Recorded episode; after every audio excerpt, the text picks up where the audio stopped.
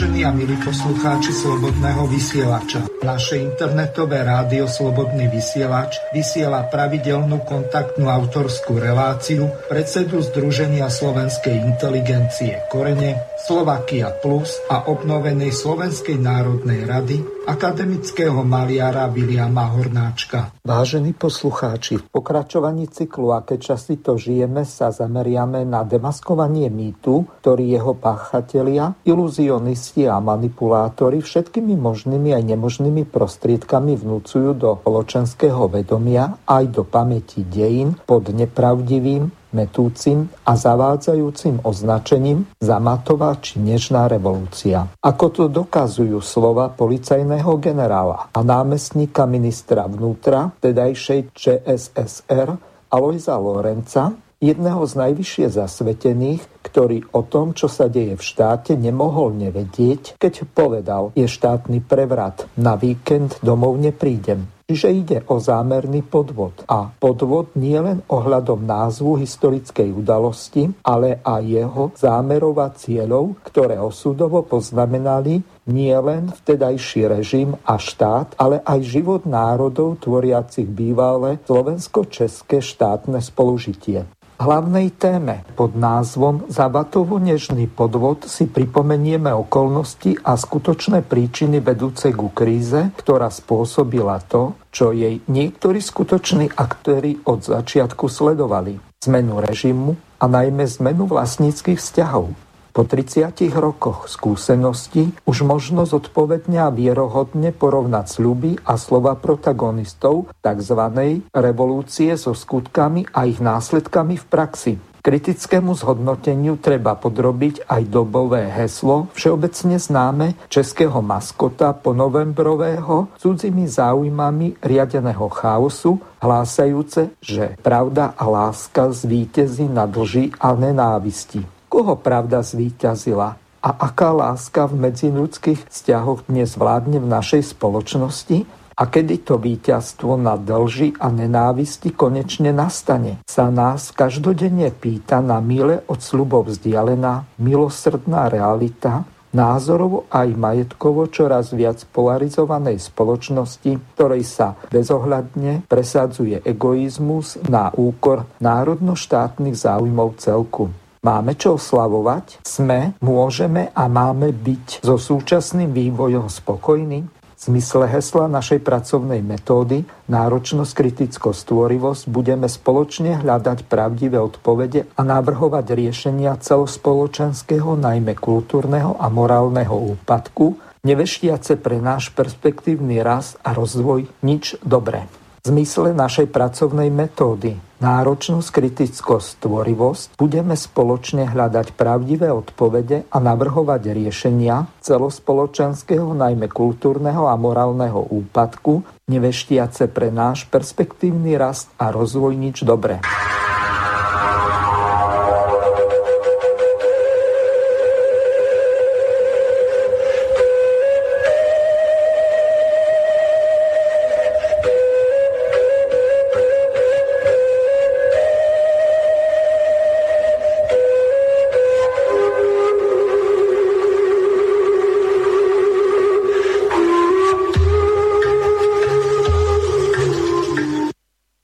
Vážení a milí poslucháči Slobodného vysielača, vítam vás pri počúvaní relácie Slovenské korene a zároveň vítam aj pána Viliama Hornáčka, ktorému odovzdávam slovo. Dobrý podvečer prajem, alebo už vlastne večer, už sa zotmieva aj u nás, zrejme aj u vás. Ďakujem pekne, možno neviem teraz, ako to dopadne, či to bude ľahšie, či to bude ťažšie, ale to, o čom budeme hovoriť, som osobne zažil. A už nie ako teda dieťa, ale dospelý muž, takže by som mohol o tom povedať, verím, že teda zodpovedne pravdivé svedectvo podať, tak ako by sa patrilo. Vieme a povedali sme si to viackrát, ale zopakujem to, pretože opakovanie je matkou múdrosti. Jedným z hlavných zámerov, kľúčových zámerov našich relácií Slovenskej korene a cyklu, ako to skutočne bolo, či aké časy to žijeme, je demitizovať dejiny, ich udalosti a osobnosti. Teda nie dejiny ako také, ale dejepis, teda historiografiu, výklad dejín demitizovať. Hej. Dejiny sa nedajú demitiť. Dejiny boli také, aké boli, tie sa odohrali. Teda ide tu o dejiny ako dejepis. Nevšak teda demitizovať iným názorom na ne, ale najmä faktami a dokumentami, ktoré nám umožnia to, čo je hlavným zmyslom dejín. Poučiť sa e, na skúsenostiach ľudí a spoločenstiev, čo žili pred nami, a neopakovať chyby, ale zmúdrieť a riadiť seba, aj svoj či náš život rozumnejšie, a teda aj úspešnejšie na vlastný prospech aj užitok spoločenstiev, ktorých sme súčasťou, ale aj celého systému života a sveta, ktorý spolu vytvárame. Je to veľmi zložité a vyžaduje to na najvyš zodpovedný prístup. Životu a svetu, k sebe, k nám, teda k rodine, rode, národu, ľudstvu, ale aj k problémom, ktoré riešime. Nesmieme, nemali by sme pritom zabúdať na to, čo je našim hlavným, najhlavnejším vlastne poslaním a aj povinnosťou.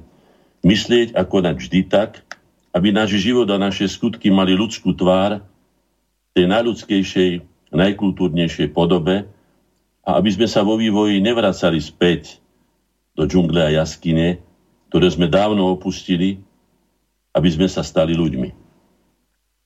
Toto je leitmotív toho, čo budem hovoriť a snažím sa to aj v živote robiť, pretože viem, ako som to mnohorazí už povedal, že keď sa zlo pustí z reťaze a trhá všetky hráze, doplatia na to všetci. Žijeme v uzavretom systéme a pustiť nákazu, infekciu, zla, lži a nenávisti a neviem čoho všetkého je veľmi nebezpečné. Najmä o to nebezpečnejšie, že kým dobro sa robí nepomerne ťažšie, ako sme si tiež už mnohorazí povedali, ale zopakujme si, lebo tak je to v živote. Tak zlo sa robí veľmi ľahko, respektíve nepomerne ľahšie. Teraz by sme sa mali, hádam, dostať k tomu nášmu kalendáriu.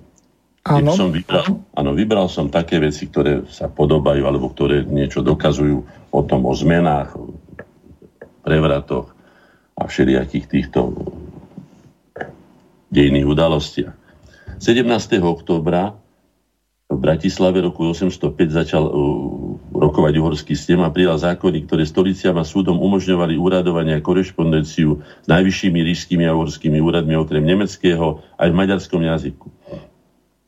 Na Slovensku to rešpektovala len hontianská, bratislavská, zemplínska a novohradská stolica. Ostatné nie. No ešte vtedy to bolo tak, že hádam sa to nespustí.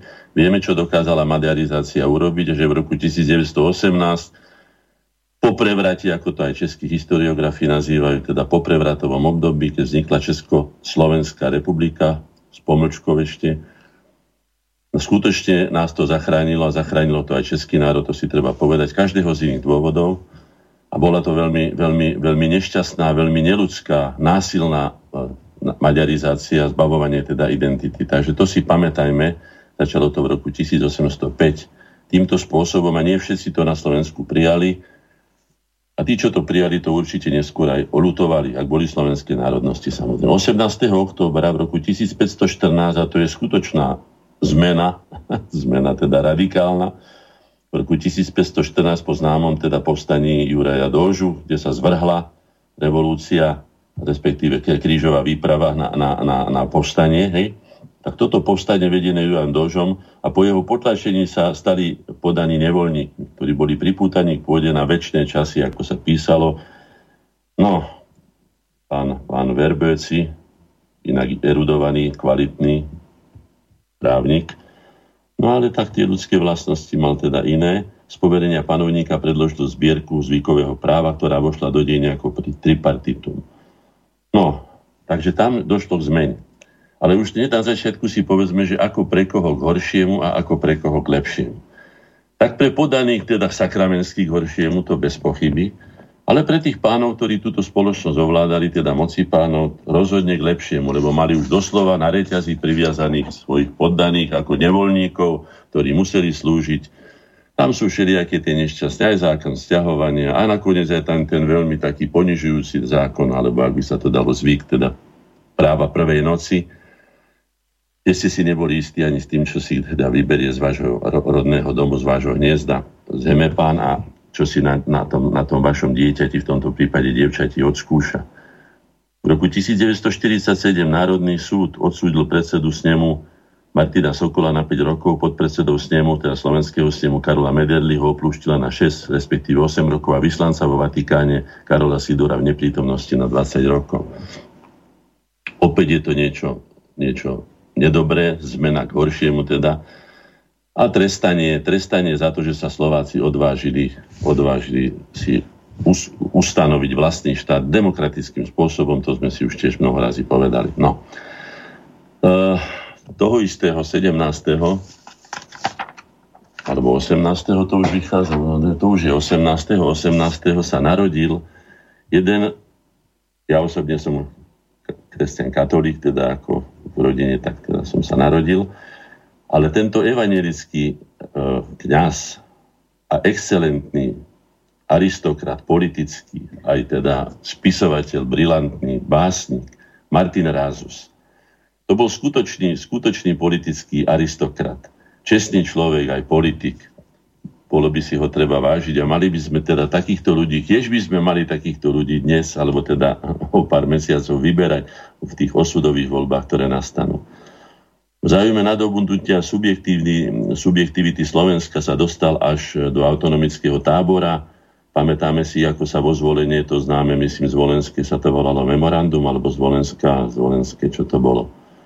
Spolu, spolu s Hlinkom, hej, sa spolu spojili, vytvorili silný autonomistický blok, no a potom sa podarilo, samozrejme, už bolo to po smrti, po smrti Andreja Hlinku, predsa len tú autonómiu uskutočniť, hej. Patril k intelektuálom, ktorí stelesňovali kontinuitu tým najlepším tradíciám národného hnutia devätnásteho storočia. Ja dávam klobúk dolu takto pomyselne pred týmto veľkým človekom. A je mi veľmi ľúto, že taký mladý zomrel. Myslím, že mal len päťdesiatštyri rokov, keď zomrel. devätnásteho októbra poučenie. Aké príde poučenie devätnásteho októbra? Jediný slovenský poslanec v uhorskom kneme Ferdinand Juriga deklaroval právo Slovákov na sebaurčenie. No, k tomu poviem, áno, bolo to veľmi odvážne, aj tá reč je veľmi plamená a tak ďalej. Ale hovoril o federalizme slobodných národov, jeho plamená reč vyvolala vlnu pohoršenia, ale už bolo neskoro. Pamätáme si aj Karol, ako, ako ponúkal potom ešte Slovákom pred podpisom Martinskej deklarácie, že teda budú mať, a čo si len budú prijať, a neviem čo všetko. Neskoro, neskoro. Milí drozde, pozde, milí pozde, drozde. V roku devätnásťstoštyridsaťpäť prezident Československej republiky vydal dekret o menovej reforme. Zaviedla sa československá koruna ako jednotná mena na území celého štátu. Výmena do vtedajšej meny protektorátnu českú korunu a slovenskú korunu sa uskutočnila v pomere jedna ku jednej, čo bolo evidentné okradnutie Slovákov. To sa stalo nie prvýkrát a žiaľ ani nie poslednýkrát. Naposledy stalo, keď nás ukradli pri, pri stanovení, stanovení e, kurzu výmeny e, slovenskej koruny za eurá. No, pán profesor, pán profesor e, Husár so svojimi doktorandmi vyrátal, že sme to mali mať devätnásť tridsať, či teda dvadsaťdeväť. Hej? To znamená, že nie tridsaťjeden, koľko je to teraz? tridsať, stodvadsaťtri. stodvadsaťtri, tak to malo byť, ako hovorím, menej. No. Takže tá zmena bola pre nás k horšiemu, slovenský národ bol okradnutý, ožobráčený. A samozrejme to zase len priložilo ďalšie polienko po ten kotol, v ktorom sme sa varili potom pri, pri rozdelení Československa. Mnohí banovali za tým, ale Slováci za tým nemali prečo banovať, lebo tieto veci sa opakovali s, pravi, s, pre, s pravidelnosťou takmer presnou. A keď sme aj my tu uvažovali o tom, že čo urobíme, aké východisko budeme hľadať, pamätám si, keď Mečiar povedal, že dvojdomek je pomerne akože dobrý nápad a že teda to by sa dalo a je to taká konfederácia, že budeme spoločne a každý vlád tak ďalej. Ja som vtedy pri tom rozhodnutí pred podpis mi povedal vetu. A kedy Česi voči Slovákom dodržali uh, slovo. Tým som samozrejme nemyslel český národ, myslel som český establishment, ktorý sedel v Prahe, centralistický samozrejme. Ale takto to žiaľ bolo a potom sme sa takto rozhodli. A myslím, že sme sa rozhodli dobre. Bolo najvyšší čas, dneska by sme to, ako dokazujú Katalánci, už neboli urobili v žiadnom prípade. V roku tisícosemstosedemdesiatpäť začala pôsobiť nová úrovská vláda na čele s Kalmanom Tisom. tisícosemstosedemdesiatpäť je tragický rok pre Slovákov, zrušenie Matice slovenskej, likvidácia slovenských gymnázií a tak ďalej. Doba temná nastala pre nás. ktorá sa zrušila až tam, v tom roku sa tam rozjasnilo, hej, nie celkom tak, ako sme si prijali, ale teda rozhodne teda nádejne v roku devätnásť osemnásť. Trvalo to dlho. Takmer vyhynula slovenská inteligencia, už sme mali len maďarské školy, len zopár bolo tých škôl slovenských.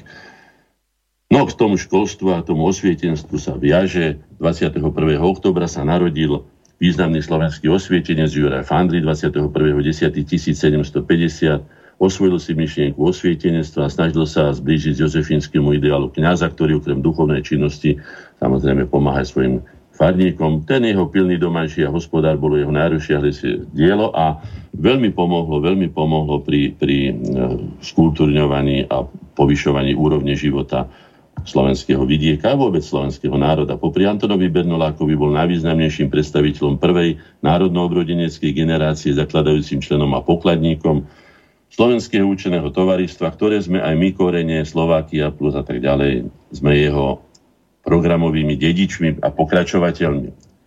Dúfajme, že teda dobrými a že si nás zapamätajú dobrom, tak ako si zapamätali naše dejiny týchto významných a vynikajúcich ľudí. V roku tisícosemstošesťdesiatdeväť Jozef Miloslav Urban bol osúdený na pol roka väzenia a pokutu štyristo zlatých a zverejnenie, za zverejnenie článku Čomu nás učia dejiny. No, neviem, či by som aj ja za svoj výklad dejín, ktorý tu robím, v tých dobách, ktoré vtedy boli dobách temnáci, nebol posedel tiež za, za mnohé názory na to alebo ono. Chvála Bohu, dnes to tak nie je, alebo dúfajme, že to tak nie je a že sa k týmto rokom už nikdy nevrátim. dvadsiateho prvého októbra devätnásť päťdesiat, to je rok môjho narodenia inak, v Bratislave sa skončil proces s Viliamom Žingorom. Ako poručík slovenskej armády slúžil na východnom fronte a tak ďalej, to nebudem, ale na základe vykonštruovaného obvinenia a rozvr- z rozvracania, rozvracania, to je tá subverzia, ktorú dneska uplatňuje pán, pán Sereš a chváli sa tým ako vlastnou ideológiou, ako sa na tom zabáva, už som to citoval viackrát. Teda za rozvracanie ľudovodemokratického zriadenia bol odsúdený na smrť a popravený. V roku devätnásť šesťdesiatosem ho rehabilitovali. No, je to smutná časť, keď aj slovenskí partizáni, ktorí bojovali, sa nakoniec začali, je známa činnosť tzv. Zväzu partizánov, ktorý začal fungovať hneď po vojne, kde sa začali doslova kráglovať Slováci medzi sebou. Je to smutné obdobie našich dejín. Nemali by sme to znovu, nemali by sme sa k tomu už nikdy vrátiť. Slováci by už nemali z akýchkoľvek dôvodov, ak majú akékoľvek názory na svoj národno-štátny život, nemali by byť za to trestaní a nie len ešte navyše aj hrdielne, alebo celé skupiny ľudí a ich rodiny vysídlované len za to, že mali iný názor na to, ako by slovenský národ mohol žiť. To by sme sa nemali k tomu vrátiť. Na to zabudnime. V roku devätnásť pätnásť predstaviteľa vrcholnej organizácie Čechov, Českého národného združení a Slovákov Slovenskej ligy v Ameriky podpísali Clevelandskú dohodu. O spoločnom postupe cieľom dohody bolo oslobodiť slovenský a český národ spod národnostného útlaku v Rakúsku-Horsku a spojiť ich vo federálnom zväzku štátov s plnou národnou autonómiou, vlastným menom, vládou, štátnou správou. Dohoda zakotvila aj všeobecné volebné právo a podobné demokratické teda štátne zriadenie, ako bolo v Anglicku. Vieme, že Clevelandská dohoda bola potom prekrytá Pittsburghskou dohodou, ktorá bola už oveľa teda menej práv tam Slovákom poskytovala, to už bola politika tatička Masaryka, ktorý bol tatičkom, ale nie pre Slovákov, to si treba povedať jednoznačne. A ani tá nebola dodržiavaná, dokonca bola ním, hoci bol sám jej signatárom, dokonca dvakrát ju podpísal, vyhlásená za falzum. No, takže to hovorí o morálnych kvalitách tatička Masaryka, ktorý, ako hovorím, nebol nikdy tatičkom pre Slovákov. V roku devätnásť dvadsať v Bratislave vznikol národno kultúrny spolok Slovenská liga založený z podnetu amerického Slováka Ignáca Gešaja. Ignác Gešaj má relatívne, by som povedal, pekný pomník a má aj sochu dokonca v Bratislave, čo je zriedkavosťou, že by sa Slováci svojim významným osobnostiam takýmto spôsobom zavďačili, ale pravdepodobne to bolo predovšetkým z iniciatívy Slovákov žijúcich v zahraničí, kde to bolo viacej zvykom ako u nás. U nás teda za dobre, dobre veľmi nečakaj. Dôkazom je nakoniec ešte aj tá hanebná socha Štefánikova, kde pod českým levom musí tam ten dráteniček s nejakým zmotákom pod, pod v ruke, ktorý ma neviem ani čo znamenať, ako poslíček nejaký čakať, hlboko dolu ponížený pod cudzím štátnym symbolom. No. Takže ďakujeme za Slovenskú ligu, urobila kus dobrej roboty, najmä pri zakladaní škôl slovenských a kníh a tak ďalej. dvadsiateho tretieho októbra osemnásť sedemdesiat v Pešti sa konala konferencia zástupcov Novej školy slovenskej. Svoj program konštruovali tak, alebo konštituovali tak, aby bol priateľný pre uhlovskú vládu, teda umiernený. No vieme, že tam došli vážne spory medzi starou a novou školou slovenskou. Aj teraz sa niečo také, hádam, deje. Neviem, či sa to takto vykryštalizuje, či nechcem povedať, že samozrejme som príslušníkom starej školy slovenskej, to znamená jednoznačnosti štúrovsko-urbanovskej, oproti tomu, že by sme sa mali dohadovať s tými, ktorí sa snažili o našu národnú likvidáciu, o zbavenie nášej identity. S takými ľuďmi sa nemožno, nemožno nejakým spôsobom dohovoriť. Tam by sme nemali ústupovať. Tam cesta ústupu nevedie. Sú veci, kde sa treba dohodnúť, keď sú možné, ale tu na, pri strate štátna, teda národnej identity, teda rozhodne nie. dvadsiateho štvrtého októbra e- Aha, v Münsteri. V Münsteri sa podpísala dohoda, ktorá ukončila tridsaťročnú vojnu. No.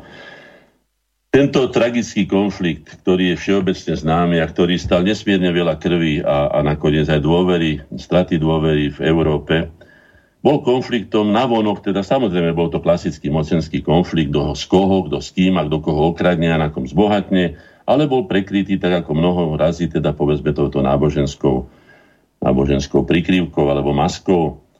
No, bolo to veľmi tragické a nemali by sme sa, nemali by sme sa takisto v Európe už týmto spôsobom uberať, pretože Európa zvlášť teraz je, je už to hádam položilo. Keby ešte ďalší vojenský konflikt vznikol v Európe, tak už by už to položilo. Tá je natalita je úbohá. No, máme tu aj veselšiu správu. V roku devätnásťstodeväťdesiatdva dvadsiateho štvrtého októbra pri obciach Hanuliakov a Čunovo sa začalo prehrazovanie Dunaja.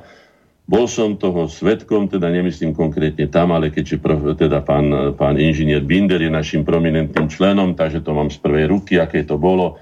Aj to jeho známe a teda do deň už zlatými písmenami zapísané Sipte, kde sa rozhodol, kde ho nepodporila ani slovenská, ani česká, ani federálna vláda a bola to, ako to my nazývame, toto prehradenie, dnes už teda funkčná a časť sústavy vodných diel Gabčíkov a Raďmaros, teda naše Gabčíkovo prináša užitok. Bola to prvá stavba slovenskej zvrchovanosti, keď sa Slovák, v tomto prípade inžinier Julius Binder, rozhodol sám podľa vlastného svedomia a najlepšieho vedomia, pretože musel rátať aj s tzv. Storočnou vodou a škodami, ktoré by to bolo spôsobilo. A dnes táto priehrada nielen prináša užitok teda do energetickej siete, ale chráni pred povodňami aj slovenskú, aj maďarskú stranu, za čo sa mu podľa môjho názoru ešte dodnes nikto dostatočne nepoďakoval. Ani z jednej, ani z druhej strany. To je môj osobný názor. dvadsiateho štvrtého októbra sa narodil Štefan Mojzes vo Veselom, kde sa zhodou okolností narodil aj môj otec Michal Hornáček. Som hrdý na to, že pochádzam po otcovi teda z tejto, tejto dolniackej dediny medzi, medzi Trnavou a, Trnavou a Piešťanmi. Tento významný človek, doslova intelektuál by sme mohli povedať o ňom určite teda právom, zastával významné funkcie aj v Záhrebe, teda ako v Chorvátsku, vrátil sa potom na Slovensku, stal sa tajným radcom, bol prvým predsedom Matice slovenskej. Vieme, o ňom sme si povedali teda mnohé. Aj keď nesúhlasil so štúrovskou slovenčinou, ale nikdy po, teda modifikáciu slovenčiny podľa teda Štúra, tak e, nikdy proti nej nevystúpil. Bol nesmierne čestný a bol to ten banskobystrický biskup, ktorý napriek zákazu uhorskej vlády, aby sa oslavovala tisícročnica príchodu Konštantína Metoda na územie Rastislavovho kráľovstva, teda do, do vlasti našich predkov, on napriek tomu oslavoval. No. Takže vážme si toho človeka a ďakujme mu. Ukradli jeho sochu, teda jeho bustu vo Veselom pri Piešťanoch. Je tam teraz nejaká replika, vraj je to, neviem, či z epoxidu, alebo už nie z bronzu, lebo to sa vie, kto asi kradne bronzové sochy, a kto ich predáva rozpílené, a kto ich kúpi ešte vôbec v zberných surovinách, to už viete veľmi dobre, nebudem to rozmazávať, ale Matica Slovenska už mala dávno urobiť dôstojnú bronzovú repliku tejto sochy. To je môj osobný názor opäť. V roku devätnásťstodeväťdesiat dvadsiateho piateho októbra Slovenská národná rada prijala zákon štyristodvadsaťosem o slovenčine ako úradnom jazyku. V úradnom styku bolo používanie používanie českého jazyka. Maďarský jazyk bol v styku s úradmi mohli používať v okresoch, kde maďarská menšina tvorila vtedy dvanásť, dneska ja to myslím, že už pätnásť idú pomaličky salánovou metódou a pokiaľ tam budú aj možno jeden Maďar, aj tak sa bude úradovať v maďarčine. No, ja som to zažil osobne. Dokonca som toto toto zhromaždenie občanov dvadsiateho piateho októbra devätnásťstodeväťdesiat viedol. Spolu so Stanom Bajníkom bolo to z rozhlasového voza, ktorý nám poskytla vtedajší slovenský rozhlas, čo by dneska neurobil, keby sme niečo také boli, lebo to bola obrana slovenčiny. Nám išlo v podstate o to, aby slovenčina mala dôstojné postavenie ako suverén na území odvekej vlasti Slovákov, aktuálne vtedy v Slovenskej socialistickej republike. Nepodarilo sa nám to, bola to zrada našich poslancov, je to hanebné, čo sa odohrávalo, už som to povedal viackrát, že sa ma pýtal talianský reportér, myslím, že to zlá Stampa, lebo takého nejakého denníka, som, že o čo tu vlastne ide, prosím vás, vysvetli, mohli by ste mi to vysvetliť? Ja som mu odpovedal, nemohol. Pretože ani ja nechápem, ako je možné, ako sa slovenskí poslanci už bez ohľadu na to, za aké politické zoskupenia, nedokázali dohodnúť ani na vlastnom materinskom jazyku, aby mal to zaslúžené miesto, pretože slovenčina nie je len základným komunikačným a, a stmelovacím e, jazykom, ale, alebo fenoménom. Ale je zlatou a zároveň aj krvavou stuhou celých slovenských dejín. Všetky významné ok- o, veci, alebo teda zmeny, ktoré sa odohrali, už od rastic, rasticom počnúc, sa, sa, sa, sa, sa vždy odohrávali v súvislosti s ňou, so slovenčinou. Viete veľmi dobre, že v našej slovenčine práve Konštantín vytvoril aj písmo, ktorý sme sa teda... Slovenčina sa stala, stala jedným z tedajších štyroch kultúrnych liturgických jazykov tedajšej Európy a tak ďalej. Čiže slovenčina si zaslúžila oprávnenie. A vtedy sa proti nám postavil aj pán Mečiar. Potom sme sa s tým zmierili pre iné veci. To by som odporúčil aj teraz, aby sa to stalo pred voľbami v roku dvetisícdvadsať, aby sme si zabudli tie veci, ktoré si, by sme si nemali vyhazovať vtedy, keď je vážne ohrozenie. No, keďže bolo vážne ohrozenie, my sme sa museli rozhodnúť, tak sme pánovi Mečiarovi a aj iným vtedajším, tí, ktorí hlasovali za tzv. Koaličný zákon, ktorým vlastne sa stala slovenčina nielen štátnym jazykom, ale jedným z úradných jazykov popri iných jazykoch, čiže nestala sa tým suverénom, ako sme my, jej dopriali, ako by si skutočne zaslúžila.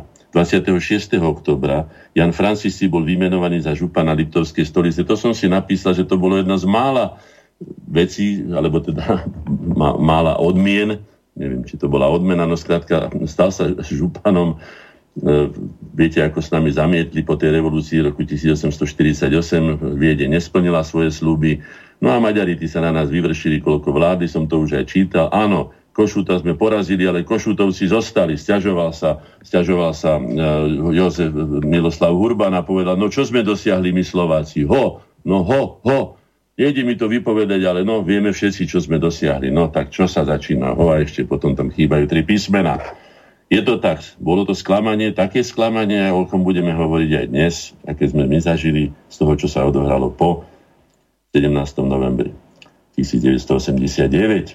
dvadsiateho šiesteho október deväťdesiatdva uvad, uviedli do prevádzky vodné dielo Gabčíkovo. No, pripomeniem znovu, teda zhruba za dva roky, dalo by sa povedať, bolo toto excelentné dielo nielenže postavené, ale bolo obdivované. Pamätám si aj na delegáciu japonských technikov, alebo tú cenu, ktorú dostal za, za manažovanie takejto významnej a zložitej stavby e, inžinier Julius Binder od, e, myslím, že to bola španielská nejaká technická, technická organizácia celosvetovo pôsobiaca. No, môžeme byť hrdí na to, že sme mali takých, skutočne slovenská vodohospodárska škola, do ktorej patril na čele, jej bol pán profesor Danišovič Peter, hej, a jeho verný žiak a obdivovateľ um, Julius Binder a ďalšie osobnosti, pán Líška a tak ďalej. Mali sme svetovú školu vodohospodárstvu, ktorá by sa nám v týchto suchých rokoch nesmierne zišla, keby mala také slovenské srdce, toľko odvahy a toľko erudície, koľko mala tá pôvodná, že na nej sa nestavia, že sa teda v tom nepokračuje, aby sme my, ktorí sme tu v stre- na streche alebo žijeme pod strechou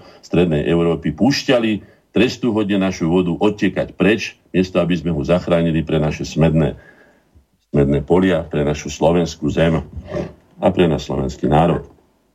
dvadsiateho siedmeho októbra v Ružomberku v Černovej sa odohrala tragická udalosť. dvadsiateho siedmeho októbra si dobre pamätáme, tam už maďarizácia skutočne nie, že vrcholila, ale doslova besnela.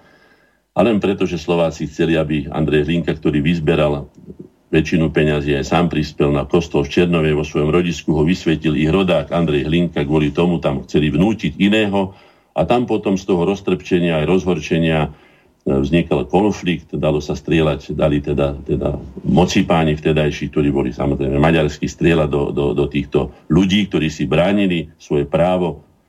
No a zahynulo tam, zahynulo tam pätnásť ľudí, ak si dobre pamätám, mnohí boli zranení a ešte boli aj mnohí zatvorení, okolo štyridsať, lebo aj viacej ľudí bolo, bolo za to na vysoké tresty, ako za vzburu, čiže boli potrestaní za to, že, boli, že bolo do nich strieľané. V roku devätnásť osemnásť Julius Andrášinovi a súčasne posledný minister zahraničných vecí Uhorska volal americkému prezidentovi dvadsiateho siedmeho októbra, dobre si to pamätajme, Tomasovi Woodrowovi Wilsonovi nótu, ktorou monarchia deklarovala ochotu začať rokovanie. Hneď na druhý deň, samozrejme, že sa to vedelo, veď teda e, e, Masaryk bol v Amerike, Masaryk bol v Amerike, aj keď ho zvolili za prezidenta, čo je fakticky z hľadiska, hľadiska zásad starého rímskeho práva neplatná voľba, pretože ten, kto je volený, musí byť prítomný, musí sa k tomu vyjadriť, musí k tomu niečo povedať, povedať svoj program, za čo je zvolený a tak ďalej. No tak takéto podvody sa deje na dejú viackrát. No. Takže hneď na druhý deň vznikla Československá, Česk, Česko pomlčka Slovenská republika, Čeko pomlčka Slovakí, ako je napísané listina z tedajších vo francúzštine, ktorá bola vtedy úradným, teda respektíve diplomatickým jazykom. dvadsiateho ôsmeho v Ženeve rokoval Edvard Beneš s delegáciou Československého národného výboru, ktorý viedol Karel Kramáš, dohodu, že Česko pomlčka Slovensko bude republikou a Tomáš Garrigue Masaryk jej prezidentom. No, ukrutne demokratické, čo poviete? Ako nám trepali o hlavu, že sme referendum nevyhlásili alebo neobnovili slovenskú štátnu samostatnosť v roku devätnásť deväťdesiattri, hej, ale to vidíte, akí demokrati nám dávali kvapky. No, takže takto, takto sa veci mali. V roku devätnásť štyridsaťdeväť bola dokončená trať, teda stavba trate mládeže z Honskej Dúbravy. Sám som sa teda tam bol pozrieť, keď som bol na liečení v, v Sliači a môžem povedať, ako som to povedala, hneď na začiatku tzv. Nežnej a tzv. Revolúcie. A pán Hríb na mňa vyleteli a pán Šimečka, keď som si asi dovolil povedať, že nie všetko, čo bolo v minulom režime, bolo zlé. Tak začali mi tam nadávať do, do starých štruktúr a neviem čo všetkého, hoci ja som nebol nikdy členom žiadnych štruktúr politických, komunistických ani nejakých iných, teda žiadnej strany. Takže no a ja som povedal, no a tu tá slovenská grafická škola, ktorá, má, ktorá je svetoznáma, alebo teda slovenská spevácka škola, to z čoho vzniklo? Z tých nafetovaných detí, ktoré sme nechali fetovať, alebo sme sa o ne nestarali, alebo z toho, že boli vynikajúce ľudové školy umenia s dobrými pedagógmi, s dobrým systémom, ktorý nám skutočne tú mládež kultivoval. To treba povedať jednoznačne, že nie všetko, a zopakujem to znovu bez ohľadu. Tak ako som sa vtedy nezlakol ani Hríba, ani Šimečku, tak sa nezlaknem nikoho. Ja som v tom režime žil, viem jeho negatíva, myslím, že by bolo treba aj urobiť, niekedy možno pána Dieneša o to požiadam, lebo on tak trošku a tak oslavuje, oslavným spôsobom hovorí len o, alebo väčšinou o kladoch minulého režimu, tak isté, že nemal len klady a mal veľmi veľa záporov, veď preto nakoniec aj padol. Ktoré to boli, menovať ich a povedať, už sa tomu vystrihajte. Pamätám si na jedného známeho, známeho, ktorý povedal, že vidíte, mali sme aj my toto urobiť, tieto veci, mali sme to tak urobiť ako teraz. No, takže teraz už je neskoro si sypať popol na hlavu, ale poučme sa. Je tu síce napísaný dvadsiateho deviateho október, ale vieme, že len preto, že ľudový štúr sa narodil dvadsiateho ôsmeho októbra, ale dvadsiateho deviateho bol zapísaný do matriky, tak je to tu napísané z toho, čo ja čítam. Mnohé čítam z, z, z dejín pána, pána Ivana Mrvu, nášho člena, z pána, pána doktora, doktor, alebo teda, áno, doktora samozrejme, profesora Ďuricu, vnuka pána Lacka, pána, pána, pána Bože, Matúša Kučeru, pána Marsínu, profesora a tak ďalej. Väčšinou z týchto vecí teda čerpám, no a samozrejme ešte z ďalších mnohých. Hovoriť Ľudovitovi Štúrovi, mnoho razy mali sme samostatnú reláciu, hej, že pochádzal z, z rodiny učiteľa, ale stal sa symbolom celej, celej generácie. Takých osobností sa rodí málo, ktoré dajú meno svojej vlastnej generácii a oprávnenie, bolo to prijaté dobrovoľne, takto sa oni mali, takto sa cítili, takto vystupovali. Vieme, aj životopis Jozefa Miloslava Hurbana s veľkým teda rešpektom bol písaný. On spolu s Jozefom Miloslavom Hurbanom, teda Štúra s Hodžom, sa dohodli aj na povýšení stredoslovenčiny, na spisovný jazyk a boli osobne za Jánom Holím na Dobrej vode, ktorý mal celé dielo napísané v sta- vlastne v Bernolákovčine a A bol taký veľkorysý, že vlastne schválil jazyk, iný jazyk, akým bolo napísané to jeho celoživotné geniálne, skutočne geniálne dielo Cyrilo-Metodiáda, Svetopluk a, a iné eposy na, na Selanky, prekrásne, nádherné. Je to jeden z geniálnych svetových básnikov, kto by len poznal jeho, jeho básne Volobinu. Neviem, či sa učia dnešné deti tieto veci, neviem. No, takže chcel by som len povedať, že tu je veľkorysosť na veľkorysosť. Aj ten Štúr ako taký obetoval všetko. Treba si povedať, že Štúr, keď zomrel, nezostala po ňom len tá puška nešťastná, ktorá teda zlyhala tam, kde nemala a, a poranila ho smrteľne. Jeho šabla, ktorú bojoval za, Sloven- za právo slovenského národa na tom, na tom poli cti a slávy, ako ja hovorím, Mijavskom, Brezovskom. A knihy, to po ňom zostalo, takže mali by sme si uvedomiť, čo všetko by sme mali pre svoj národ obetovať, aby sme ho pomkli trošku vyššie, trošku do, do, viac na úslnie, na výslnie, na výslnie, tak ako iné národy, tak ako si zaslúži. A je tu jeden zaujímavý taký, taký, taká paralela, že v tom istom dome, kde sa narodil Ľudovít Štúr v Uhrovci, sa narodil aj Alexander Dubček. V tom národovectve je tam žiaľ teda, pre mňa žiaľ, veľký rozdiel. Štúr bol absolútne odovzdaný národovec slovenský, kdežto pán Dubček bol, ako som to povedal a hovorím to op- znovu, a povedal som to pred Ivanom Laluhom, jeho najbližším spolupracovníkom, ktorý ho dôkladne poznal, Alexandra Dubčeka. Že nemožno povedať, že by Alexander Dubček nebol Slovákom, to teda by som si nikdy netrúfal, ani to nie je pravda. Ale nebol ním v prvom rade. Bol v prvom rade medzinárodné robotnícke hnutie, komunistické hnutie, socializmus a tak ďalej a tak ďalej. A potom bol aj Slovákom. A viete, keď už je tam povedané aj Slovákom, tak už je to trošku iné ako v tom prípade Štúra. Ja nechcem nikomu brať slávu a potrebujem a potrebujeme ako národ, aby aj Alexander Dubček a bol by nám pomohol, keby bol prevzal to, čo mu ponúkali prezidenta, prvého prezidenta obnovenej slovenskej štátnosti, teda obnovenej Slovenskej republiky v roku devätnásťstodeväťdesiat. Žiaľ, neurobil to, mám to tiež z prvej ruky od ľudí, ktorí s ním rokovali. No lenže toho sa nedožil. No, nedožil sa toho, ale to odmietol vtedy, keď mu to ponúkali. Takže mám to od Gusta Husku, ktorý bol našim členom, od pána Sečanského, mám to od Ivana, Ivana Gašparoviča a mám to od už tiež nebohého pána Koštúcha, ktorý pritom bol potvrdené, to znamená, že je to už verifikované. Jediný, od koho to nemám potvrdené, je ten, ktorý tam tiež bola, to bol, to bol pán Mečiar, hej. Ale je to tak, povedal Gusto, ja viem, že to raz príde. Ale ja nedokážem to v sebe preklenúť a prekonať. Ja to vidím len spoločne. Československo, nehnevaj sa, nemôžem to. A tak ďalej. No, viete, tam je to známe, keď ho nepustil Tigrid hovoriť na bal- bal- bal- balkóne v Melantrichu, keď odsunul Dubčeka, túto významnú, medzinárodne uznávanú osobnosť, nejaký pre mňa skutočne bezvýznamný Tigrid Schoenfeld, hej, možno, že budeme o ňom ešte aj hovoriť, hej, ako sa vyvršil na nás za to, že sme si dovolili sa podielať na emancipácii slovenského národa, na jeho zrovnoprávnení s inými národmi, ako nás všelijako nazýval, akú síru na nás chrlil. Tak moja žena vtedy povedala, moja múdra žena povedala, no možno, že dobre urobil, pretože Dubček by bol tam vtedy hovoril len o tom, že Češi a Slováci musia zostať spoločne v slobodnom štáte. To znamená, že bol by nám položil možno veľké poleno pod nohy pri našej emancipácii, ale to hovorím len možno. Lebo nie emancipácii, separatizme, nazvime to správnymi slovami. tridsiateho prvého októbra v Martine časť slovenskej reprezentácie zhromaždenej z iniciatívy Milana Hodžu vykonala niekoľko, ja do, doplním, podstatných zmien v tekste Martinskej deklarácie.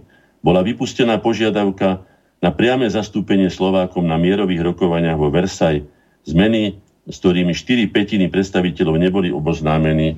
A ja dodám, že ani nie len, že neboli oboznámení, ale ani s nimi nesúhlasili.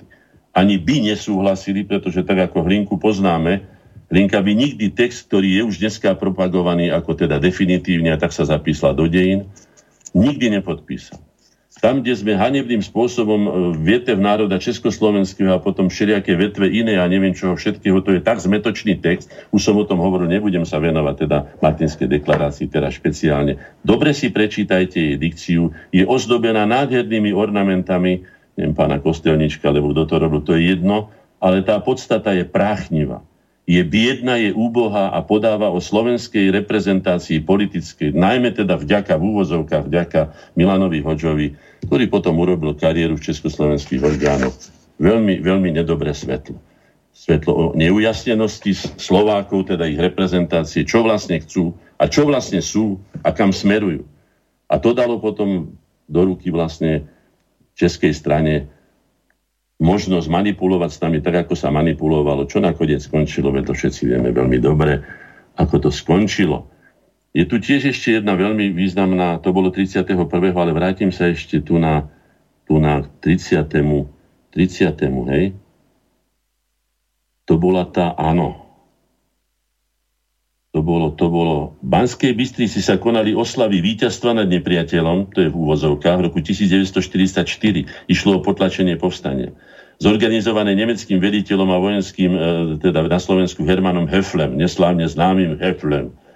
Prezident Jozef Tiso odovzdal, odovzdal niekoľkým nemeckým vojakom vyznamenania a vieme, čo to spôsobilo. Toto tiež trhá Slovákov na dve polovice.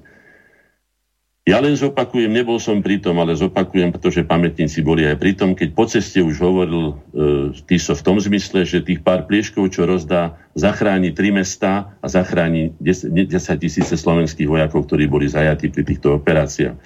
To znamená, že keby som ja mal dnes komukoľvek zavesiť na hruď, komukoľvek, dobre ma počujete, aj Belzebubovi, rohatému, a zachránil by som tým Bystricu, Zvolen a Brezno a pätnásť až dvadsať tisíc vojakov povstaleckej armády, ktorí boli v nemeckých drápoch, tak by som to urobil. Takže ja by som osobne toto Tisovi nevyčítal. To už určite nie. Sú tam isté veci, ktorými nesúhlasím ani ja a mnohí. A nemusíme súhlasiť.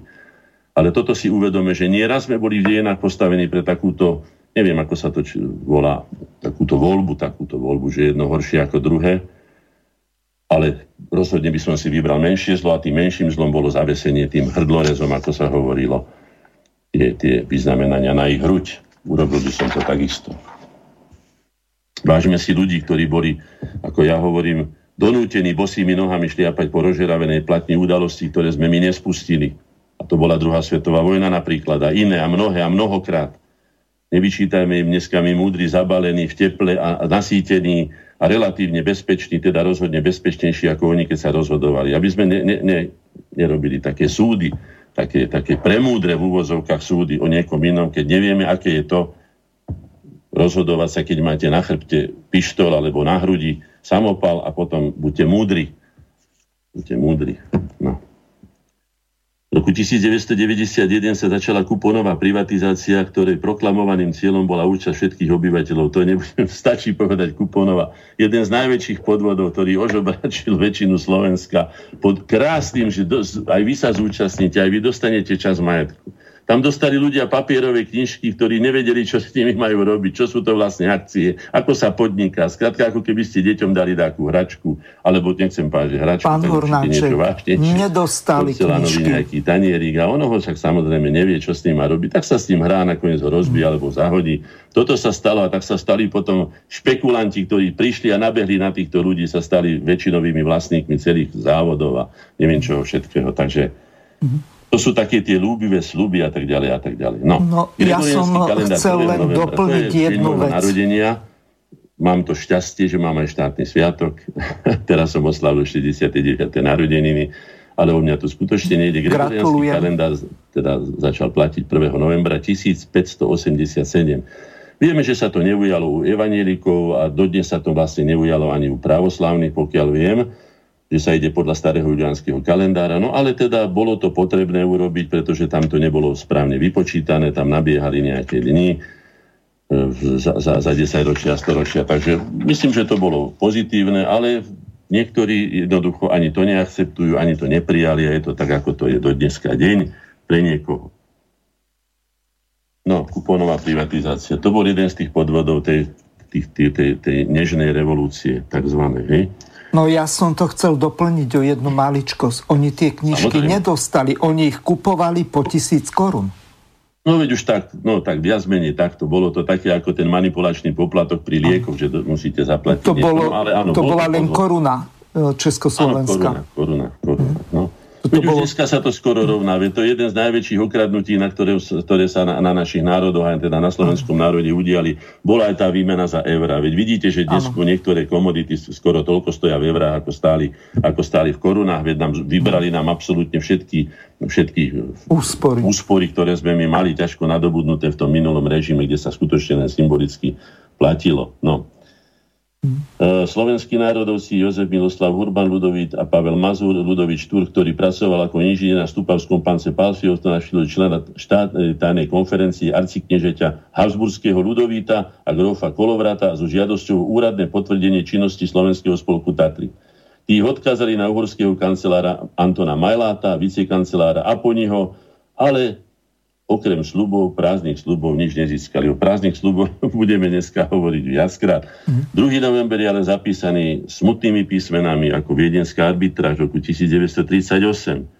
Silný, by som povedal, až deštrukčný nátlak veľmocí, keď sa už utrhla medzinárodné právo, absolútne neplatilo a takéto arbitráže sa udievali. Slováci prišli o veľkú časť svojho územia, na úkor Poliakov, aj na úkor Slov, aj na úkor Maďarov, teda, teda na úkor Slovákov a na, na užitok Poliakov a na užitok Maďarov, veľké časti, veľké časti slovenského územia. Pamätáme si, potom bolo to rokovanie, ktoré sa zámerne zo strany, zo strany, vlastne predtým bolo rokovanie, ktoré sa zámerne zo strany maďarskej viedlo, tak aby sa kládli nesplniteľné požiadavky, čiže slovenská strana ich musela odmietnúť, tak ako musel odmietnúť voľný pohyb cudzích vojsk na svojom území, teda ešte ešte malej Jugoslávie, Miloševič musel to urobiť ako prezident, tak aj toto museli odmietnúť slovenskí predstavitelia. No a potom to hnali na tú teda medzinárodnú arbitráž, kde už bolo dohodnuté o tom, ako Slováci budú oklieštení a pomaly sa bude likvidovať.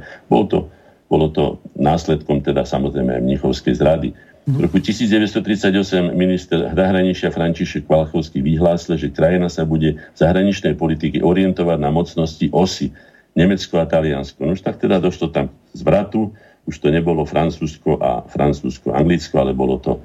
Takéto lopingy sa dejú. V roku devätnásť štyridsaťštyri na Tretí Brezová pod Bradom Jablovnica nedaleko obce Hradište pod Vrátom partizáni vyhodili do vzduchu motorový osobný vlak. Zahynulo osem cestujúcich. Nuž, tak toto patrí k tým sprievodným znakom občianskej vojny, ktorou slovenské povstanie bolo národné. No a tam si treba povedať, či nám to bolo treba, či sme to potrebovali, keď bolo pripravené Čatlošom aj teda veľkou časťou vedenia tedajšieho, teda slovenského štátu, Slovenskej republiky, odovzdanie a vzdanie sa sovietskej armáde a vlastne pokojný prechod sovietskej armády cez naše územie, kde sa ani veľmi slovenská armáda, teda sovietská armáda nehrábala, pretože prebiť sa cez Slovensko, ktoré je vlastne systémom uzavretých dolín, je veľmi ťažké, veľmi náročné a stalo to veľmi veľa ľudských životov a podľa môjho názora zbytočne. Ale je to môj názor. Nebol som v povstaní, nežil som vtedy, hovorím len to, čo si myslím, že by som dnes ja neurobil. Uhorský kráľ Žigmund tretieho novembra tisíc štyristo tridsaťšesť, predstavte si, aký, aký škrupinkár, aký, aký úžerník, aký špekulant, ne? Uhorský kráľ Žigmund potvrdil výsady uhorských Židov s dodatkom, že ak sa kresťan so Židom na pri požičke nedohodnú inak, Žid môže počítať s dvojpercentným úrokom týždenne. To sa do dneska používa, že vám dajú týždenne, ale keď si vynásobíte týždeň krát päťdesiatdva do roku, tak máte vlastne za rok úroky, to sa to hovorí úrok, lebo je to za rok, máte sto percent úroky a to už je teda parádna pálka. To teda úžerníci si mohli namastiť družka, to vám poviem. Do zálohu dal aj spišské mestá na vyše tristo rokov, pokiaľ si pamätáme. Bol to veľký dobrodruh tejto veci, vojny moc nevyhrával, bol to síce veľký panovník, to treba povedať jasne, Žigmund Luxemburský, nož ale aj toto patrilo k tým jeho, tým jeho prejavom. V roku tisíc osemsto šesť štvrtého novembra král František I vydal novú sústavu školského vzdelávania a výchovy pre Uhorské kráľovstvo, k nemu pripojené provincie, tzv. Druhé prepracované ratio educationis.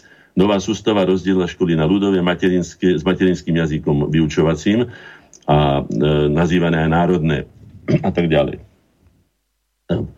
O, okrem iného maďarský jazyk sa mal začať e, vyučovať aj v najnižších stupňoch potom, a keďže v projekte sa zdôrazňovala, teraz budem citovať, používanie domáceho, to je maďarského jazyka, je pre občana Uhorska nevyhnutné a preto bude musieť všade na uhorských školách vynaložiť osoby, sa vynaložiť osobitná a ustavičná starostlivosť, aby sa deti vzdelávali v tomto jazyku bez rozdielu a čo najdôkladnejšie. No, je to rok tisíc osemsto šesť, som, myslím, že z osemstopäť to citoval. Takže začalo sa to pomaličky spúšťať tak, až nakoniec moj, mo, moje staré mamy, moje babky, teda z Oravy, z Beňadova na Orave, úplne na, Ora, na, na, na, na uhorskej Sibíri, úplne nalepené na polských hraniciach. Ešte aj tam učiteľ zmlátil môjho teda brata mojej babky, ujka Martina, tak po, po nohách trstenicou, že mu dva týždne hnisali nohy a nemohol ani chodiť chudák. Len za to, že po slovensky hovoril cez prestávku, tak mi to povedal moje, moje babky brat. piateho novembra devätnásťtridsaťosem maďarské vojsko začalo obsazovať južné územie Slovenska, ktoré na základe viedenskej arbitráže prípadne Maďarsku. No, hneď boli vyrabované prvé kolónie Slovákov a Čechov, ktoré tu vznikli po pozemkovej reforme, nasledovali fyzické útoky za asistencie žandárov, aj za, na, najmä teda za, na, na uvedomelých Slovákov. Mnohí si zachránili holé životy útekom na Slovensko. Hovoril mi o tom pán profesor Husár, známy slovenský ekonóm, zažil to a mnohí iní, ktorí to zažili.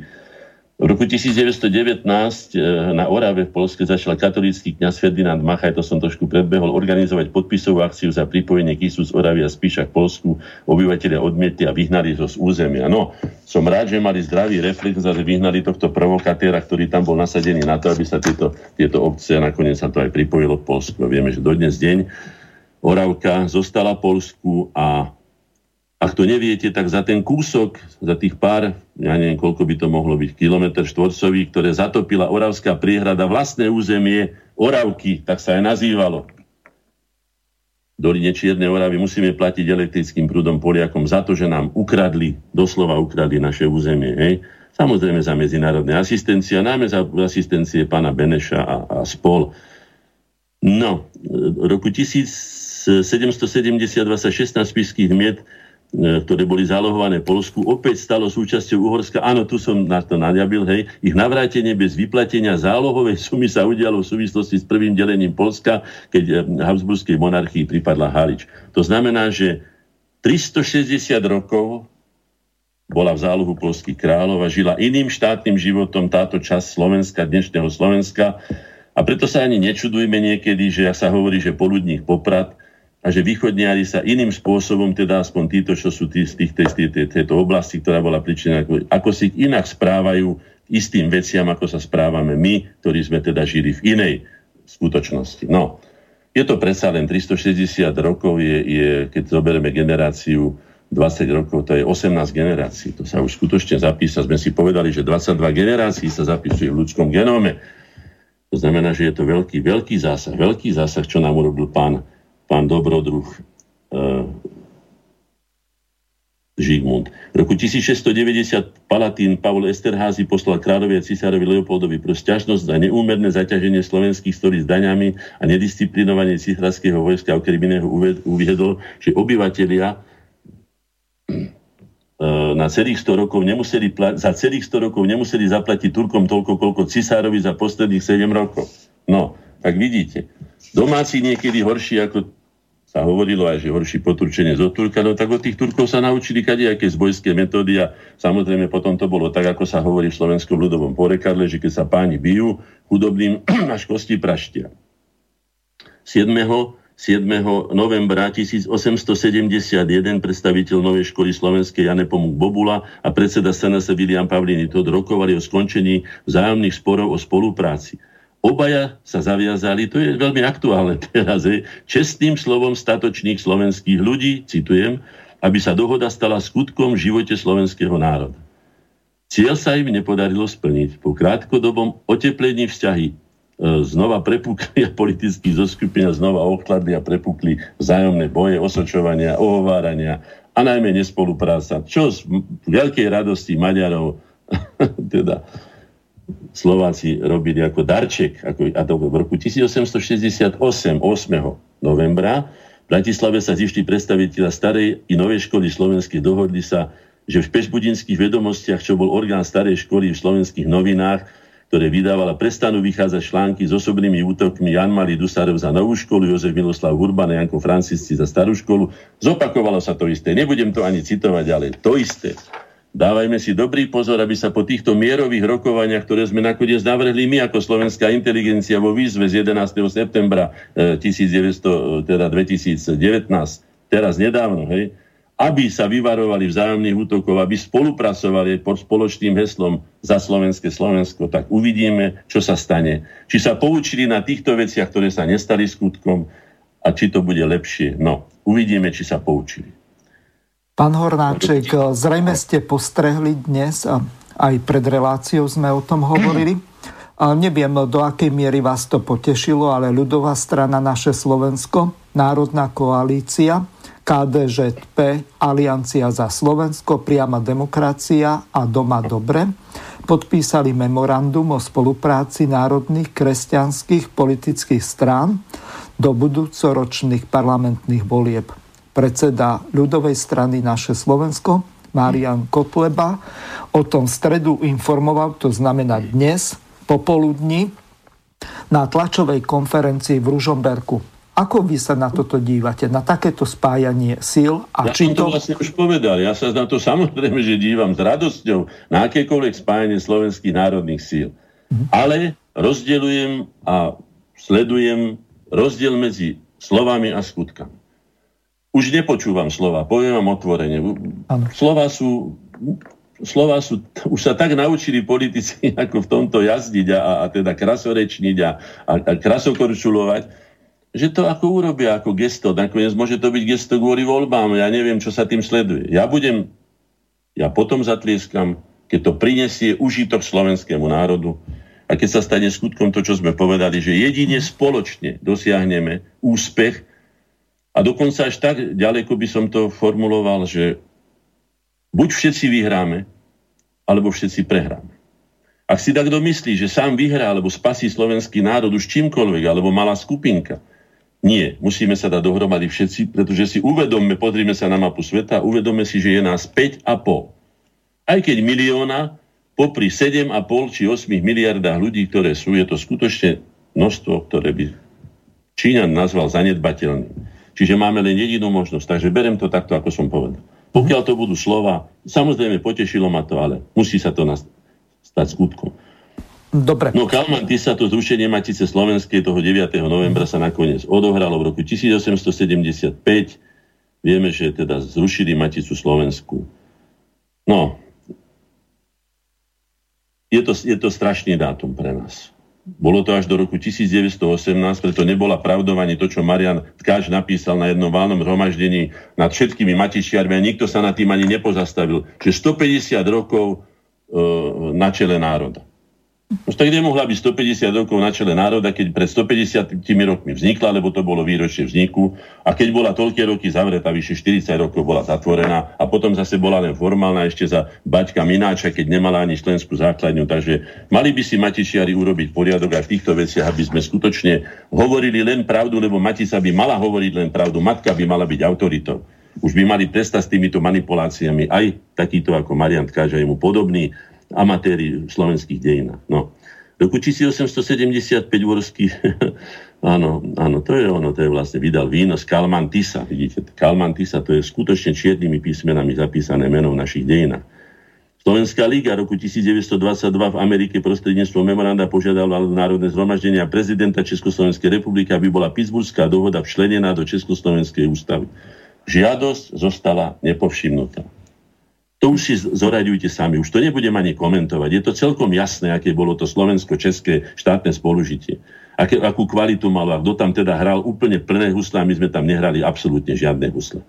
devätnásť tridsaťjeden v Bratislave sa konala slávnostná ustanovujúca schôdza Maďarskej spoločnosti pre vedu, kultúru a umenie.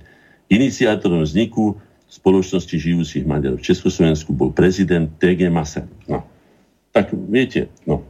Boli mu zrejme bližší tí Maďari, neviem, to v každom prípade ako tí Slováci. Pokiaľ vieme, nebol ani na pohrebe, na pohrebe Milana Rastislava Štefánika.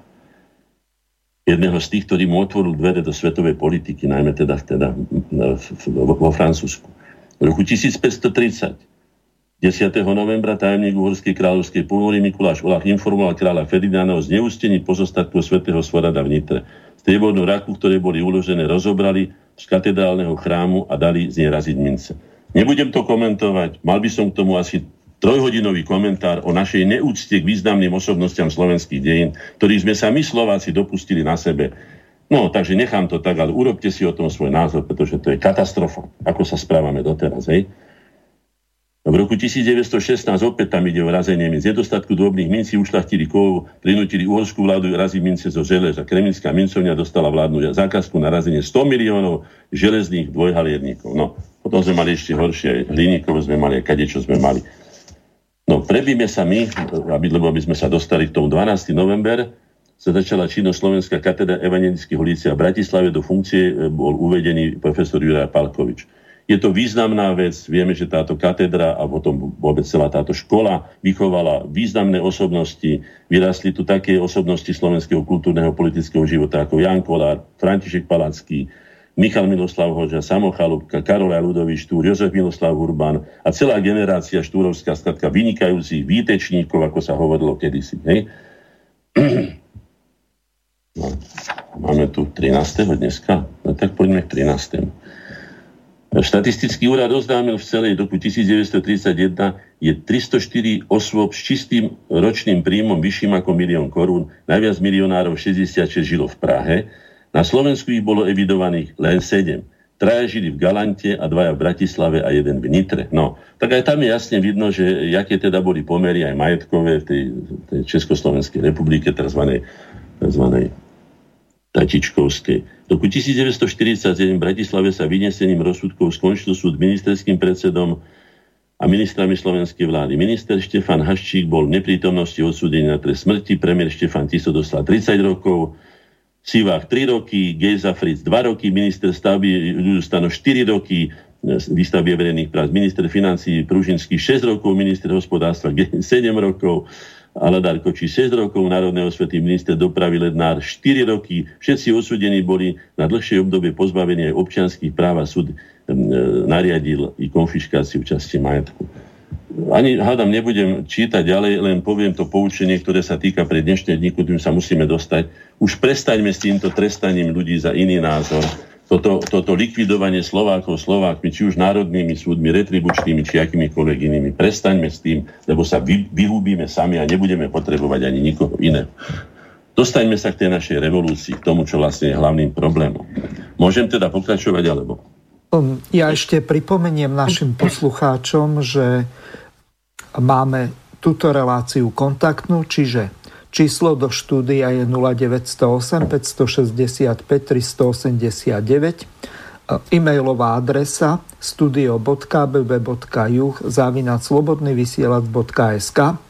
Po devätnástej hodine tak odporúčam využiť obidve e-mailové adresy, vrátane domény gmail bodka com, to znamená studio bodka bé bé bodka juh zavinač gmail bodka com, alebo máme tam nejakú, ako Česi hovoria, prodlevu, čiže oneskorenie zhruba dvadsať, možno dvadsaťpäť minút, takže e-maily napísané, povedzme, po tej devätnástej hodine. V desiatej minúte môžu prísť až po relácii, čo je zásadný problém a nechcem to riešiť takým spôsobom, že to budem pánovi Hornáčkovi preposielať len kvôli tomu, že ten systém ohľadom toho doručovania tých e-mailov funguje tak, ako funguje. Takže neviem, dáme si nejakú pesničku, máme tu vybraté Karel Kryl, Demokracie, a od Ivana Hofmana Sľúbili sme si lásku. Alebo ideme dobre, pokračovať. Dobre, najprv poviem tú definíciu a potom si ju môžeme dať.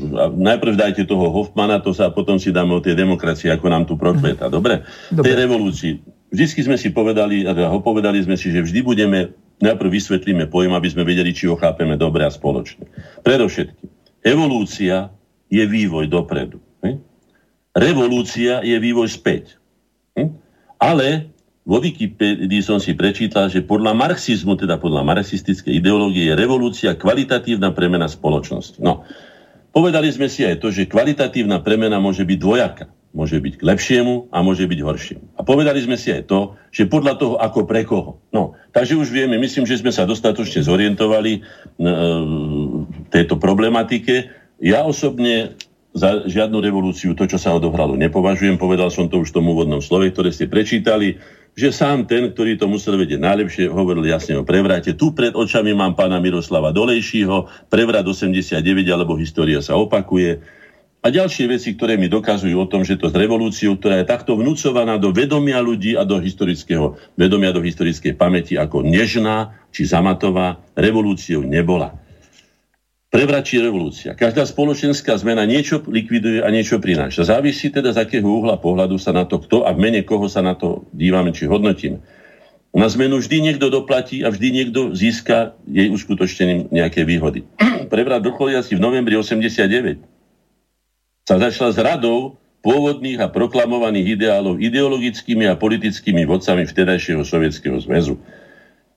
Navorov sa začal glasnosťou a perestrojkou a potom zrušením vedúcej úlohy komunistickej strany v roku devätnásť osemdesiatpäť a tak ďalej a tak ďalej. Ešte predtým samozrejme tam bola tá, ten helsinský proces, ktorý toto všetko načal a za podstatou helsinského procesu, ktorý bol veľmi rafinovaný, naplánovaný na rozbúranie totalitného režimu a to tým, že povýšil individuálne ľudské občianske práva nad záujmy spoločnosti, celku, štátu a tak ďalej a tak ďalej. No to bolo to veľmi silné baranidlo, pamätáme si na Zacharova, osobnosti sa začali búriť, pamätáme si na vyjadrenia Solženicina a tak ďalej a tak ďalej. Samozrejme boli to, bolo to dobre plánované, dobre pripravené a bolo to aj účinné. Tlaky na zmenu však začali skôr, a to v Poľsku prostredníctvom teda masového hnutia Solidarita. Vieme o to, pokusy o represiu a zvrátenie situácie Jaruzelský, hej, do starých kolají sa neosvedčili, sa to nepodarilo, lebo už samotní tí páni v, tom, v tej Moskve už, už to nechceli, už to mali takto, už to bolo dohodnuté. Vieme, že aj tam bol potom po pokus, tam bolo napadnutie parlamentu, hej, myslím, že to bolo v auguste, teraz neviem, či v deväťdesiatom prvom to bolo, lebo kedy to bolo, keď bol pokus o zvrat tej situácie, návrat do starých kolají, ale sa to nepodarilo. Jelcin sa potom dostal na vrch a potom sa to začalo zosýpať s celým Ruskom už tak, že doteraz má problémy sa vôbec postaviť na, na nohy. No, mohlo by sa povedať, že samozrejme, že ľudia na to veľmi ľahko naletia, keď sa povie, že individu, a ty si teda stredom sveta, to je celá tá liberálna ideológia, o ktorej sme veľa razy hovorili, lákali ich na... na taký, taký, by som povedal, taký ukážkový kapitalizmus, keď sa propagovali len tie, ten, tie, tie klady a konzumný spôsob života, ako si ľudia sa majú, ako sa húpajú sieť a ako ich niekto, ja neviem, či anieli nebeský, alebo obsluhuje tie peniaze, neviem, kto im dáva zadarmo, nemusia ani robiť, skladka. Urobili takú propagandistickú takú, takú kampaň, hej. No a keď sa hovorí, že keď je Somárovi dobre, ide Nala tancovať, tak mnohí ľudia na to naskočili, pamätáme si na tie, na tie, na tie neviem, ako by som to ani nazval, pripadalo mi to, ako keď niekto stratí zdravý rozum, keď Kňažko Budajom tu viedli ľudí, že vývad Európa, išli do Hajnburgu, tam, tam išli tie staré šunty vykupovať, čo si to tam zhromaždili, čo sa už na západe nedalo predať, tak pre nás ešte to bolo je, veľké bingo, boli sme radi, teda mnohí ľudia nechali sa zmanipulovať, všetci boli nadšení, sloboda bola bezbrehá, neviem čo všetko. No, prevrat. Čo je to prevrat, keď si to zoberieme z toho slovného? No, prevrat je opačne, prevrátiť, prevrátiť. Hore nohami a dolu hlavou. A práve toho sme dnes svedkami, hej? Už sám, ako som ho už spomínal, Sereš, hej? Podvrátiť, subverzia, rozvrátiť. Hodnotový systém predovšetkým. Potom získať vplyv na spoločnosť, média, propagácia úpadku. Dneska sme toho svedkami. Školy, to pán Emilko Hodal, budem ho ešte hádam, pani Plichtová, alebo iní, akí sa dostali, tí, čo nenávideli, nechceli, za žiadnu cenu nechceli dopriať slovenskému národu, aby sa stal rovnoprávny. Vedeli veľmi dobre, že to môže urobiť len vtedy, keď bude mať vlastný štát, že sa mu to jednokedy nepodarí, hej? No. Potom zmocniča kľúčových pozícií, banky, výživa, energie, výroba, bezpečnosť a tak ďalej. Si to zoberme tú bilanciu toho prevratu. Banky nemáme žiadne, nemáme žiaden vplyv. Ani na vlastnú menu ani nemáme. Výživa, poľnohospodárstvo. Aj pán Čarnogórsky, ktorý dneska tam sa nejako predvádza ako veľký národovec. Veď on sa podielal na likvidácii slovenského poľnohospodárstva. Dotovali mäso na vývoz, stratili sme kmeňové stavy dobytka a tak ďalej. Rozparcelovali sa, zničili sa družstva, ľudia neboli schopní, konkurencie schopní, pretože tie malé fliačky ako individuálne neboli schopné a tak ďalej konkurovať. Energie, Jaslovské Bohunice, vé jedna, potom Bojo Gabčíkovo, hej, no tak neboli by sme mali ani to, čo máme. Výroba v cudzích rukách je, pozrite sa, čo sme. Keď by sme dneska chceli robiť nejaký prevrat alebo vystúpenie, povedal som to jasne, veď oni nám len zastavia prísun potravín, handár a neviem čoho všetkého, liekov napríklad, ktoré sú veľmi dôležité a hotovo. A sme skončili, nepotrebujú sem poslať ani vojakov, no. Takže tu sme sa dostali, tu sme sa dopracovali tým pre... A prečo? No treba si povedať, no najmä preto, že to nebola naša koncepcia. Takisto ako Európska únia. Vôbec sa nečudujme, že to dopadlo, ako to dopadlo, pretože inak to ani nemohlo dopadnúť. Zoberme si revolúcie, no veľká francúzska, buržoázna, veľká oktobrová, socialistická. No a toto by sme mohli nazvať tak ako v úvozovkách veľká novembrová demokratická revolúcia. No, aká demokracia nastala? To si môžeme teraz pustiť, poslite nám tú, tú, tú skladbu pána Kryla, ktorý toto ešte pred svojím veľmi podozrivým predčasným zomretím, keďže on videl ďaleko viacej a poznal to porovnanie, veď v Nemecku dlhé roky. Pustite ho, aká demokracia prokveta. Pustite.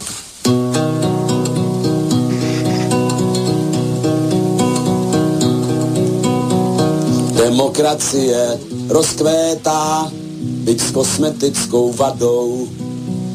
Ti, kteří kradli po léta, dnes dvojnásobně kradou. Ti, kdo nás léta týrali, nás vyhazují z práce.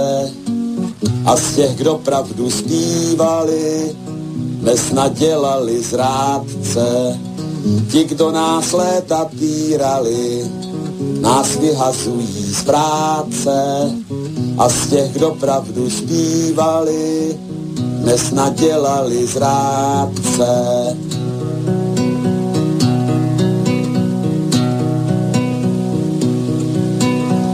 Demokracie prospívá bez nás a pragmaticky.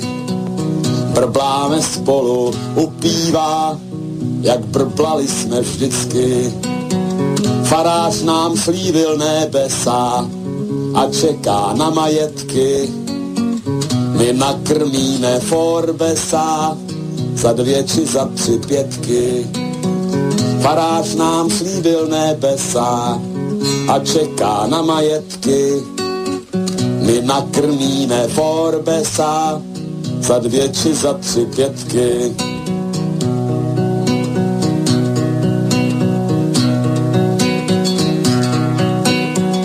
Demokracie zavládla, zpívá nám Gott a Valda.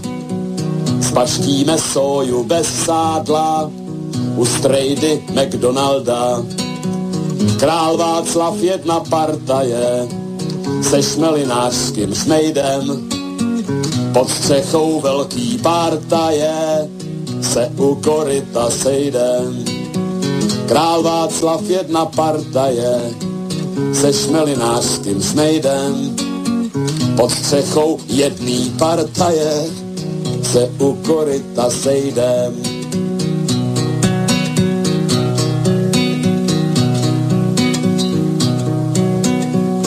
Demokracie pánuje od Aše po Humené. Samet i něhav pánuje a zuby vylomené. Dali nám nové postroje a ač nás chomout pálí, zaujímáme postoje, místo abychom stáli. Dali nám nové postroje a ač nás chomout pálí, zaujímáme postoje, místo abychom stáli.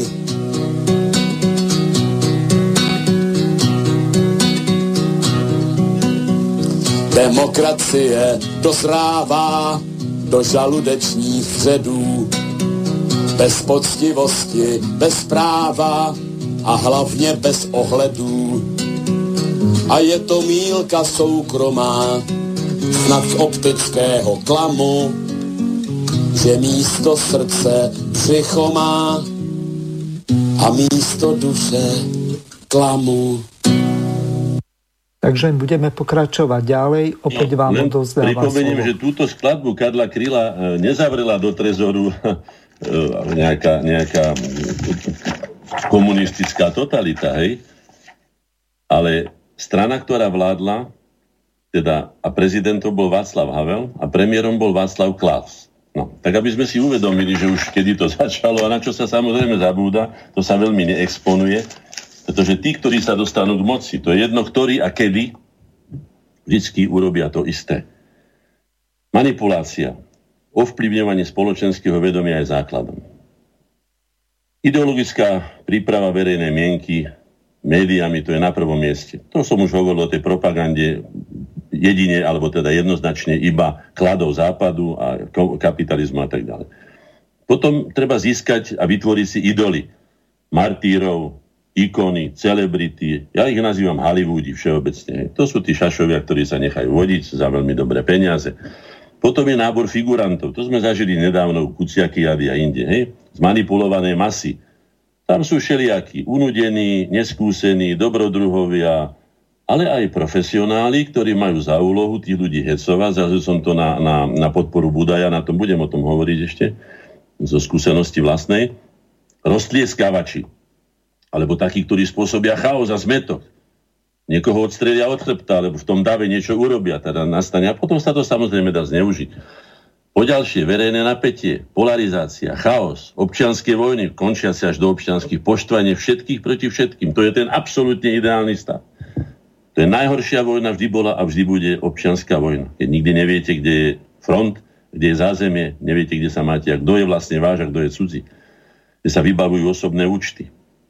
A po, po, potom nakoniec likvidovanie oponentov ako nepriateľov spoločenských alebo spoločnosti cudzími rukami najlepšie. Zbavenie sa... No, tak to sú také mechanizmy, ktoré som ja vypozoroval. Teraz by som sa chcel ku genéze, genéze nepretržitá konfrontácia dvoch blokov. Genéza toho, čo sa vlastne stalo. To, že tu sústavne vo svete, vo všetkom, aj v živočíšnom svete, prebieha konfrontácia, kto z koho. To je základný zákon života. To si uvedomíme. Už sme minule hovorili, že zmena je vlastne, to, to je prirodzené, bez zmeny by sa nedalo. Hej? Závisí od toho, aká je tá zmena, akým spôsobom sa robí kvalitatívne, na koho prospech je tá, tá, je tá zmena a tak ďalej. Obyčajne je najsilnejší, alebo teda naj, naj, najčastejším argumentom je sila. Keď už sa minú, minú argumenty a keď už, ako vidíte aj nám, ako uťahujú pomaličky tu ten obojok okolo krku, hej, už nemôžeme tam vystupovať, hen tam, nemôžeme to povedať. A ľudia, tá pluralita, o ktorej hovorili ako základný znak demokracie, je pluralita. Viacej názorov už nie, už je teraz jeden a už dokonca za názory sa vyhazuje z parlamentu, zatvára sa, pokutuje sa a tak ďalej. Vy to zažívate. No. Takže ja tú genézu, tá v stručnosti si poviem, ako, ako som ho ja vnímal. Hej. Bol to ten helsinský proces, ktorý nadradil, ako ja hovorím, tie individuálne práva na spoločenské práva, na štátne a tak ďalej záujmy.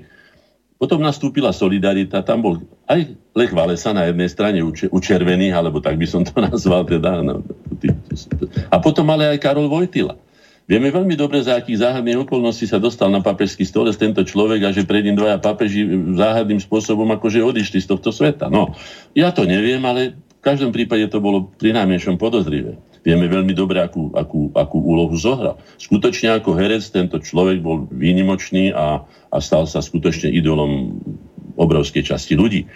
Poďme potom ďalej. Ľuďom sa pustili náhubky dolu a povedali hlasnosť a perestrojka. Aj to dneska to ešte tak, že vyrozprávajte sa, však sa vyrozprávajte, to sú tie ventily. Viete, že keď sa človek nemôže vyrozprávať a stále má nejaké napätie, tak potom je schopný tú silu uplatniť do jedného úderu alebo nejakej teda protestnej akcie. Ale keď sa vykecá, vyrozpráva a tak ďalej, no tak no. Potom perestrojka, to sa slubovalo, ja to myslím, že to bola predovšetkým destrojka. V ruštine to asi nie je správne, ale to je jedno obsahovo. To nebola perestrojka, to bola destrojka. Veď na čo sa budeme, na čo budeme vymýšľať koleso? Všetko už bolo vymyslené, dobre bolo, dobre fungovalo, mali sme zobrať tie dobré veci z minulého režimu a aj z predminulého režimu a aj z predpredminulého režimu, aké tam boli dobré, tie si nechať. A to zle zahadzovať postupne ako príťaže. Nie, mantinerizmus. Buď to, alebo to. Potom zrušenie vedúcej úlohy strany nastalo v komunistickej strane, teda Sovietskeho zväzu. No a ja k tomu poviem takú zaujímavú vec, že keď zrušili už tam v tom samotnom centre aj tej socinternacionály a neviem čoho všetkého, tú vedúcu úlohu strany, tak na právnickej fakulte Univerzity Komenského založili právnici, profesori a docenti klub Leninská iskra. Dobre počujete, Leninská iskra, no tak to už je absolútny vrchol tuposti a slepoty. Keď už mali mať prichystaný vlastný program títo ľudia, alebo právnická inteligencia je politike najbližšie pre vlastný národ, čo urobíme, ak sa vytvorí škáročka slobody, oslobodenia, alebo neistoty, alebo mocenského vákua, ako sa to teda stalo, kde sme potom vplávali my amatéri. Tam môžem spomenúť zase Ivana Laluhu, keď som mu povedal, vidíš Ivan, na čo ti boli tie tvoje vysoké školy? Keď jeden machulista Hornáček mal viacej rozumu ako ty a viacej citu so svojím národom a urobili sme to vtedy, keď sa to urobiť dalo. A urobili sme to za pochodu. Nemali sme nič naplánované. Kde si bola? Kde ste boli tí? Aj tí s tvojím Dubčekom. To som mu vyčítal Ivanovi. Hej? Lebo keby sa boli takí ľudia irudovaní postavili, mohlo to dopadnúť oveľa lepšie. alebo sa to mohlo, ja neviem, ako urobiť, to už neviem, ale skrátka sme sa museli chopiť my a tam som si uvedomil, že niekedy v dejinách, lebo ja medzi tých amatérov patrím politicky, hej, sú amatéri nenahraditeľní. Pretože nevidia všetko, prečo sa to nedá, prečo sa to nedá, prečo je to nemožné, prečo je to riskantné a tak, ale si povedia, toto chceme a to musíme urobiť teraz, keď je na to čas. Ako vidíte, už som to povedal, už tí nešťastní, tí, čo to zaspali, Katalánci, alebo ja neviem, Baskovia, alebo ja niekto, všetko už prespali tú dobu. Kedy zase príde a či vôbec príde, to ja už neviem. Rozpad Sovietskeho zväzu, jasná zrada vlastných. Prvýkrát dejina, pokiaľ ja poznám dejiny, sa veľmoc dala dobrovoľne, po dobrodky a za ponižujúcich, by som povedal, ústupkov, úplne ho rozkradli na úplný posmech, no, vydrancovali ho tí, ktorí teda mali po ruke tie peniaze z tých svetových bankov, tých, teda ten korupčný kapitál, o ktorom som povedal, že to je to, čo vládne svetu. Korupčný kapitál. To nemorálne množstvo peňazí, ktoré je nemorálne získané a na nemorálne účely sa používa, ktoré zabíja celé národy, celé, celé oblasti, vyľudňuje alebo zase preľudňuje, robí si s ľuďmi, čo chcú. To je presne, to sa uplatnilo a takto vykradli Rusko, ktoré do dneska deň má s tým obrovské problémy, sa pozbieralo. Aj tak ešte ten súkromný sektor je taký, že ten štát v podstate, no, je odkázaný. No, sám aj samotný Putin. Potom, čo domino efekt nastal. Keď to už padlo v Sojuze, viete, keď vám dneska povedia, keď som videl pár týchto relácií, čo sa teraz vysielajú, ako sa všetci, my sme nevedeli, mohli sme aj zabiť, aj zavrieť nás mohli, a neviem, nie, ale veď choďte do čerta, čo to klamete, je to ďalší podvod z vašej strany. Najprv to padlo, vieme, že tá solidarita, hej, najprv to padlo všade dokolo nás, boli sme poslední, kde to padlo. Tu žiadne riziko nebolo. No, preto neverím ani tým slovám celkom tých ľudí, ktorí ho, že oni nevedeli a neviem, myslím tým, tým tých aparáčikov a to. Dobre ste vy vedeli, dobre ste, a dobre ste sa na to aj pripravovali, aj ste sa dobre na tom namastili. Hej. Československá socialistická republika bola posledný štát, ktorý toto urobil. Vieme, čo sa udievalo. Tento zahraničím riadený chaos plus domáci kolaboranti, hej, spôsobili ten rozpad, ktorý tu je. To je, to je, to je chaos, to je samozrejme riadený, zo zahraničia riadený chaos, je to tak, je to, vidíte všetci, a ja budem citovať aj niektorých ľudí, ktorí takto to vidia ako ja. Samozrejme, že tí ľudia, ktorí na tom zbohatli, ako, ako nám radí pán Emilko Hodal, ešte ho budem hádam citovať, že, že dajte sa aj vy Serešovi, aj vy slúžte v jeho nadáciách, budete sa mať dobre ako my a tak ďalej. No tak skutočne toto, toto už sa ťažko počúva. No, mám tu na väzobný príkaz Mestského súdu. Jan Čarnogurský, Miroslav Kusý, Šolcová Ponická, Hanna, Anton Selecký a inžinier Vladimír Máňák. Toto je môj osobný príbeh, ktorý vám poviem a môžem ho podpísať krvou, tak ako všetko, čo hovorím, pretože som ho zažil a nikto ma nebude presviečať, že to bolo inak. Bol som u Milana Laluhu, môjho staršieho kolegu, ktorý bol dobrým priateľom a vlastne bratom Ivana Laluhu, teda mal znám, také styky. A bol u ňoho aj jeden ďalší významný slovenský výtvarník Vlado Kompánek a mali podpisovú akciu, akýsi hárok mali, kde som sa mal aj ja podpísať e, za prepustenie Bratislavskej Peťky. Teda Čarnogurský, Kusý, Ponická, Selecký. A ja som, som akože som povedal, že, že to nepodpíšem. Tí sa na mňa oborili, doslova sa na mňa oborili, div som teda neschytal, že ja čo si sprostý a prečo nie? A čo ty, ty si za Komošova, neviem. Hovorím, ale nie. No ale principiálne, ja nepoznám ani, kto je to Čarnogurský, ani kto je to Kusý, ani Ponická, ani Selecký, ani Maňák. To znamená, tým som chcel povedať len toľko, že ja som skutočne bol absolútne nezorientovaný v situácii, ktorá sa odohrala. Ja som sa venoval malovaniu, ja neviem, rybárčeniu, polovačkám, muzike, umeniu, kultúre. Skladka, žil som takým životom, aký mi umožňoval ten, ten, ten minulý režim, ale zase nebol som pasívny, aby ste si nemysleli, že som bol, ako, že som bol nejaký taký konformistný. Nie, ja som mal s ním, ja som sa súdil so Zväzom protifašistických bojovníkov štyri a pol roka. Asi ako jediný som vyhral s jeho členom. V tom minulom režime som vyhral súd, no táto, nebudem tu teda rekriminovať. Ja som bol vždycky, ako taký by som povedal, nekonformný s mocou, no tak to poviem otvorene. Ale bol som vždy aj principiálny. Komunistov som napríklad kritizoval takým spôsobom, to bolo nezničiteľné kritizovanie. Veľmi ma neznášali za to. Aj môj profesor na, na Vysokej škole výtvarných umení, aj ten, ten Belzebu, ktorý tam vládol Kulík, hej, keď som zobral úvodník z Pravdy alebo z nejakých novín a som im povedal, čo to rozprávate, že toto máme, tuto máte úvodník a tu máte jasne napísané, čo chcete, čo sú vaše zámery, ako máte riadiť spoločnosť a robíte niečo úplne proti inému. Čiže toľko som mi vlastným kijakom, by som to tak nazval. Hej? No a tuto som teda nechcel podpísať toto a veľmi sa na mňa nahnevali a div som nestretol kamarátov, ale toto isté som urobil aj vtedy, keď som mal podpísať za Michala Kováča, keď za mnou prišiel ten istý postoj, zásadový, prišiel za mnou Hvezdoň Kočtuch a nahovaral ma, aby ako predseda Koreňov v deväťdesiatom treťom roku, sme mali za sebou vyše tri roky práce, aby som podpísal, že som za Michala Kováča ako prezidenta Slovenskej republiky, ako na podporu. A ja som povedal Slavovi Kočtuchovi, hovorím, nehnevaj sa, Slavo, ale ja to nepodpíšem. A čo si sprostý, a prečo? Ja, ja ho garantujem, že ja ho tridsať rokov poznám a takto na mňa... Bol tu, hádam, dve hodiny ma tu vádl, piekol a neviem, a ja som nepodpísal. Ako vtedy, tak aj teraz. Z toho istého principiálneho dôvodu a povedal som, Slavovedia toho človeka vôbec nepozná. Ja som ho nezažil v žiadnych krízových situácií. Ja nemám s tým žiadnu skúsenosť. Ako ja môžem dať garanciu navyše ešte a za Korene, potom on chcel odo mňa, hej, za ňo. Potom prestrihnem veľmi rýchlo, za mnou prišiel za nejakého, ja neviem koľko, neviem, či to bolo pol roka a povedal mi, Vilo, počúvaj. Však ty si mal viacej rozumu ako ja, starý somár, ktorý som ho tridsať rokov som s ním robil. No, to len ako príklad. Takže som nepodpísal ani Čarnogórskému, ktorý sa skompromitoval pred mojimi očami definitívne. Už neverím žiadnym jeho tým rusofilským ani tým pro- protinatovským. Povedal som to jasne. Podľa mňa je tam nasadený Jan Čarnogórský, priateľ pána Břežinského a priateľ... To vypriem. Tak, to nevadí. To som mal. Dobre, mama to není.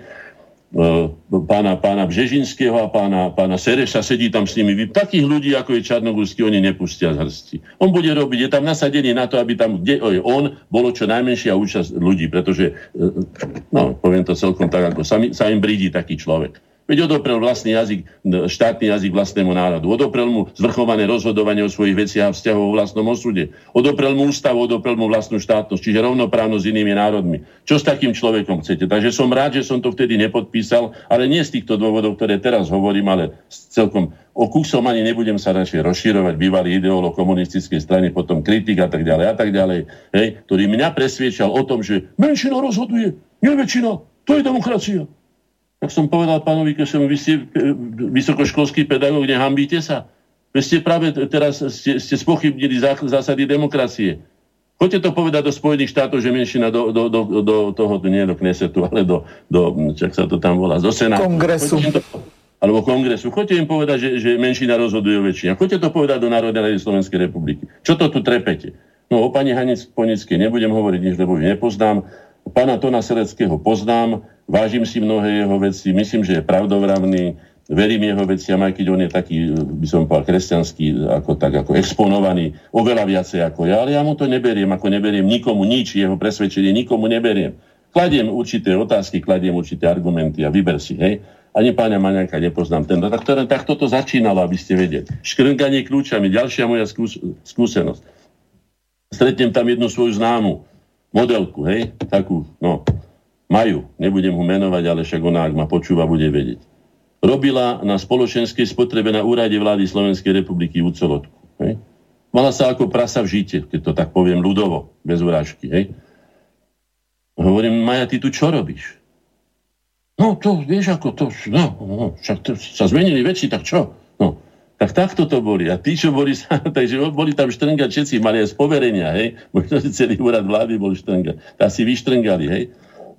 Zasvetení, prezliekači kabátov, získavali novú id- identitu. Aj na Koreňoch sme mali takých, ktorí prišli na Koreň a naraz prišli s fujarov, obrazne povedané, v vyšívanom kroji, naraz si spomenuli na svoje materie, na svoje Slovenky a slovenský pôvod a tie slovenské tieto a neviem čo všetko. Štúrovci boli, boli väčší Slováci ako ja. No ale navádzali nás na všelijaké pestvá, ktoré keby sme boli, už som to povedal, že vyhažme ich z Národnej rady a rozdúbme im hlavu Kanadami a všelijaké veci, ktorými by sme sa boli ako Korene definitívne skompromitovali. Dobre, že sme si zachovali tak, ako som to sa snažil robiť celý život. Hej. Zásadné, keď robím inteligenciu, tak si není na to, aby si sa s niekým na peste mlátil, alebo aby si vyhazoval niekoho. Toto sú iné zložky. To nech robia druhý. Hej. Mozog je mozog a ruky sú ruky a zadok je zadok a hotovo. Keď sa to bude miešať, ako sa to mieša teraz, tak to dopadne, tak ako to prežívame teraz. No. Boli všelijakí ľudia, aj obalamútení. Boli herci, aj exhibicionisti boli. Rôzna štruktúra bola, hej, bolo sa ťažko niekedy aj zorientovať. Boli metúce správy. Čo sa týka mýtov, jeden z ďalších mýtov by som rád teda povedal. Ak niekto ešte podlieha mýtu skartovania akýchsi dokumentov závažných alebo o čom, tak by som ho prosil, nech z toho vytriezvie okamžite. Podľa môjho názoru, aj presvedčenia sa ne, a podľa tých ľudí, ktorí robili aj v takýchto zložkách alebo blízko k ním, nič sa neskartovalo. Možno, že nejaké účty alebo nejaké nezmysly sa skartovali. Nič sa neskartovalo. Všetko je na tom najsprávnejšom mieste, aby mohli tých ľudí, ktorí sú tam namočení, perfektne vydierať. A raz zakrgal, raz inde, skrátka tlačiť ich tak, ako treba, aby kvákali a robili a tak ďalej. Preto som bol vždycky voči bývalým udavačom. Akokoľvek boli už očistení, alebo ja neviem, tí, čo spolupracovali, teda nie eštebáci ako teda funkcionári, ale tí, čo udávali, tí udávači, udají. Bol som voči nim veľmi rezervovaný a veľmi som sa ich bál, pretože som vedel, že niekedy musia urobiť aj to, čo povedzme už by nechceli, ale keďže majú na nich všetko, lebo sa nič nestratilo, znovu to zopakujem, nič sa podľa mňa nestratilo. Videl som také, také, také činy ľudí, ktorí boli kedysi usvedčení z toho, že teda robili, ktoré by nikdy podľa mňa neurobili, keby neboli k tomu donútení vydieraním tých, ktorí tieto dokumenty majú. Takže vytriezvíme z tých rudých kráv a tak ďalej. Tam boli len menšie ryby. Tie väčšie ryby, ktoré boli v hre, tie sú všetky, ja neviem, kde sú tie tieto, ale majú ich tí praví, ako sa hovorí. No. Teraz si povedzme niečo o nežných tribúnoch tzv. Revolúcii. Hej? Prvý, čo bol v tej Budajke, inak viete, ako sa nazývali Budajky, to si možno nepamätáte. Budajky, teda tie čapice, sa nazývali hadovky, lebo ten taký lomený vzor na nich, podobne, podobne ako vretenica s myjama, tak sa volali hadovky. A tento pán má k tomu veľmi blízko k takýmto hadovkám, hej. Kotolník a udavač sa stal mediálnym expertom a jedným z expertov aj na deratizácie, deratizácie, deratizácie svojich názorových oponentov. Na dvadsiatom druhom si myslím, že to bolo po schode Slovenskej televízie, kde sa vytvorilo geto, ktoré bolo strážené es bé eskou ako zločinci len, pretože mali iný názor. To bolo, myslím, po, osem, po deväťdesiatom ôsmom roku, keď nastúpil zurindizmus, vtedy sa to odohrávalo, hej. No, mohol by som citovať vám, ja vám poviem niečo, o čom Janko Budaj nevie. Na tom mítingu na záchranu Budaja, či na podporu Budaja, čo tam boli, si pamätám, bol som tam, fotol som tam, som našiel pod nohami zmuklaný papier. Bol to ten papier, ktorý, keď si pozriete záznam z toho, tohoto hľadal Budaj vo vrecku, ale mu vypadol, ako ho tam objímali tie šumienky, čo tam boli ako roztlieskavačky. Ja ten papier som našiel pod nohami a automaticky som ho len zdvihol a dal som si ho do vrecka, ešte som ani nevedel, čo to je. Myslel som si, že to je papier, ktorý sa mi tmolí pod nohami a nehodil som ho ako smetí inde do iného miesta, čak to bolo na meste. S Budajom som bol na meter vzdialený, alebo meter a pol a fotil som ho, mám aj tie fotografie, som videl jeho tvár. To, to sa popozerá, keď, budem, keď vydám tú knižku, ktorú chystám. Aké, aké grimasy strúhala. Pre, prečítam vám, čo si tam prichystal. On, ktorý ešte nevedel, ako to dopadne, veď viete, že ho pichli vlastne vlastní. Vlastní sa ho zdali, vé pé enkári, hej, takzvaní. No. Ďakujem vám za dôveru. Ako mohol vedieť, že mu to na meste tú dôveru prejaví? Jak to mohol dopredu? No, tak bola to šaškáren, samozrejme. Ďakujem vám za... Spolu to dokážeme. A už sa zase videl naspäť, tak spolu. Nakoniec sa tam naspäť aj dostal. A som presvedčený, alebo teda mám to vážne podozrenie, keď už nie som celkom presvedčený, lebo nemám na to dôkazy, že tí, ktorí ho pasú a majú o ňom to všetko, čo naudával a to, čo, to, čo, to, čo ja už neviem, čo všetko porobil, hej? Tak tí ho pekne dostali zase aj do parlamentu. Dneska nám robí tam, ako by som povedal, morálne kázania. On, deratizátor, on, áno, dobre. Tak aby ste, to bol jeden z tých nežných tribúnov tzv. Revolúcie. Ďalší herec. Aj študoval za komunistického režimu vo Francúzsku, pán Kňažko, však. Známy Štricák, ako ho poznajú všetci, ktorí ho poznali. A Štricák, to je to správne meno, tak sa aj ku nám zachoval. Ako minister, neskorší minister, bol známy svojou naladovosťou a nespolahlivosťou. Tá basa šampanského bola vždycky prichystaná a niekedy sa stalo, to mám z jeho sekretariátu, priamo z prvej ruky, že ani neprijal ako, ako minister medzinárodných vzťahov, to vtedy bolo, hej, za Demeša, hej. A, alebo spolu s ním es kvé, on nám vlastne vybaval tú značku, ktorá je dneska es ká, tak es kvé, lebo Slováky, pretože študoval vo Francúzsku, tak to malo byť Slováky. No. Takže ani ho ich neprijali jednoducho, lebo bol naťatý. No. Preto sa s ním aj Mečiar teda nemohol dohodnúť, lebo Mečiar bol zase veľmi výkonný na toto a vyžadoval od svojich ľudí, aby pracovali, lenže to ťažko nebol taký, ako som povedal. Ako minister kultúry znížil financie na Maticu Slovensku, vyhrážal sa všelijakým spôsobom aj znížil, hej. a Združením slovenskej inteligencie Koreňa Slovakia plus vyhodil v roku devätnásťstodeväťdesiatosem deväť na Vianoce to volohe na ulicu z, z nášho prenajatého sekretariátu v budove patriacej ministerstvu kultúry na Jakubovom námestí. No tak to len toľko, aby ste vedeli, akí nežní boli títo tribúni, ako to všetko úprimne robili, akí majú byť vzormi pre tých ďalších. No. Potom vernú kópiu toho, čo pán tento chcel prečítať a neprečítal, aj s tými škrtancami, čo tam robil, s tými špekuláciami, ktorými chcel oblbnúť a manipulovať námestie, si to potom v mojej knihe nájde pán, pán Budaj. Mám to mnohých kópií, aby sa náhodou nestretlo, to je so mnou. Nálepkovanie. Tí, ktorí všetko, čo, čo, čo nevyhovuje ich záujmu, nálepkujú ako hoax, by som chcel povedať, lebo k tomu sa teraz dostaneme. Budem tam niečo citovať z pána Havla. Ale nie je veľa, lebo však to ľudia všeobecne poznajú, lieta to internetom a tak ďalej. Viete, že ten hoax, no to stačí, viete, nálepkovať, že je hoax. Hoax bojí aj to, že dvojičky, to je hoax, všetko, čo si my myslíme. To, čo dokázali inžinieri, že to bolo vyhodené, že to bola detonácia, že to nemohli urobiť nejakí Arabiania. To všetko sú hoaxy. Iné hoaxy sú, aj to, že je to kompilát, no tak dobre, no tak nie je to, povedzme, možno, že ten istý prejav, ktorý presne povedal, hej, spomínam na Havlův prejav a tak ďalej, devätnásťstoosemdesiatdeväť, slova Václava Havla. Nebudem to citovať, na čo zbytočne. Niečo by možno si zaslúžilo, aby sme povedali tam, tam povedal, že áno, budú vás strašiť, že bude nezamiestnanosť a že hento a že bude dražoba, neviem čo všetko. Ja som už povedal, ukradli nás zo všetky vklady, mnohonásobne musíme si platiť, čo sme si platili celý život, zdravotné poistenie, si musíme platiť lekárskú starostlivosť, čo je v ústave Slovenskej republiky dodnes napísané, že zdravotná starostlivosť je bezplatná. No, to, že sa zmenili veci, že, že sa úplne zmenil hodnotový systém, to je celkom, celkom jasné. Pamätáme si na Havla, prejdime k nemu teda, keď už punc Havlovského souhlasu, tu čítam od pána Ericha Besta, he, áno, áno, podpísali, akože ovplyvňovali svetové dianie spolu s Tonym Blairom, ktorý dokonca prestúpila na katolícku vieru, skladka menili svoje tie mimikry, sa to menilo pred očami, miatli, robili blafáky, hej.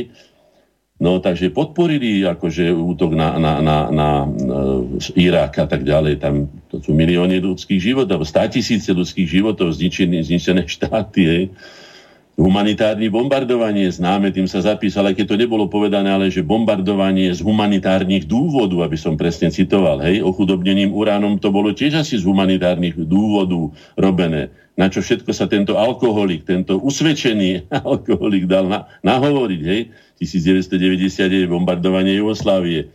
No, z nášho hľadiska zase, alebo našou vinou, bez, nie že našou vinou, tak teda bez schválenia Bezpečnostnou radou ó es en, ale u nás aj bez schválenia parlamentu Slovenskej republiky sa, sa cez naše územie presúvali armády, po kolesa aj, aj po vzduchu, prelety a tak ďalej.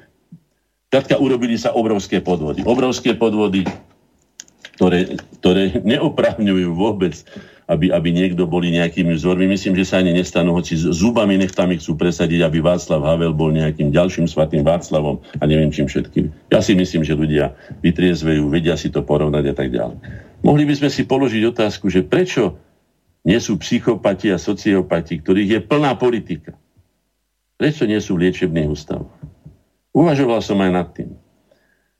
Keď si pozrite aj u nás, akých ľudí stretáte na ulici, čoho všetkého tí ľudia sú schopní, ako zanedbávajú sami seba, a keďže si nevážia ani sami seba, prečo by si mali vážiť niekoho iného a prečo by ho nemohli, povedzme, za desať eur alebo za, ja neviem čo, za, za cigaretu zabiť, keď si nevážia sami seba. Ja som presvedčený, že to je tiež prešpekulované, tak pretože títo ľudia, o ktorých hovorím, títo sociopati a psychopati, sa dajú ľahko zneužiť na všetko, čo by normálny človek nikdy neurobil. Čiže my tu máme vlastne políciu, takú pokutnú políciu, také poriadkové sily, ktoré poštú na nás, na kohokoľvek z nás môžu. A potom sa im nakoniec ani nič nestane, pretože oni nie sú svojprávni. To im povedia, nie sú svojprávni, hej. A keď je najhoršie, tak ich ten manipulátori ako obstarajú im posudok, že teda už akože sú psychicky narušení. Naraz, hej. Dneska máme takú psychicky narušenú dievčinku, ktorá nám ide robiť nejaké trendy ohľadom toho, že ideme akože byť teraz veľmi ako ekologický. A tá podstata je v tom, že v podstate sa len zdražia poplatky za to, aby sa mohli zase tie firmy, ktoré zašpinili tento svet tým, že vyvážajú milióny tón odpadku rovno do Golfského prúdu alebo iných prúdov, nechávajú to rozniesť po celom a zarábajú na tom na tzv. Čistení ich, ich teda sveta v New Yorku, lebo ja neviem, odkiaľ to vozia z rôznych častí. Hej. No, je to tak. Zažívame to? Alebo si to vymýšľam? Môžete si to porovnať. Koho vyniesla a vyplavila na výslne, už neviem, či vyniesla, či vyplavila, tzv. Nežná a tzv. Zamatová, hej?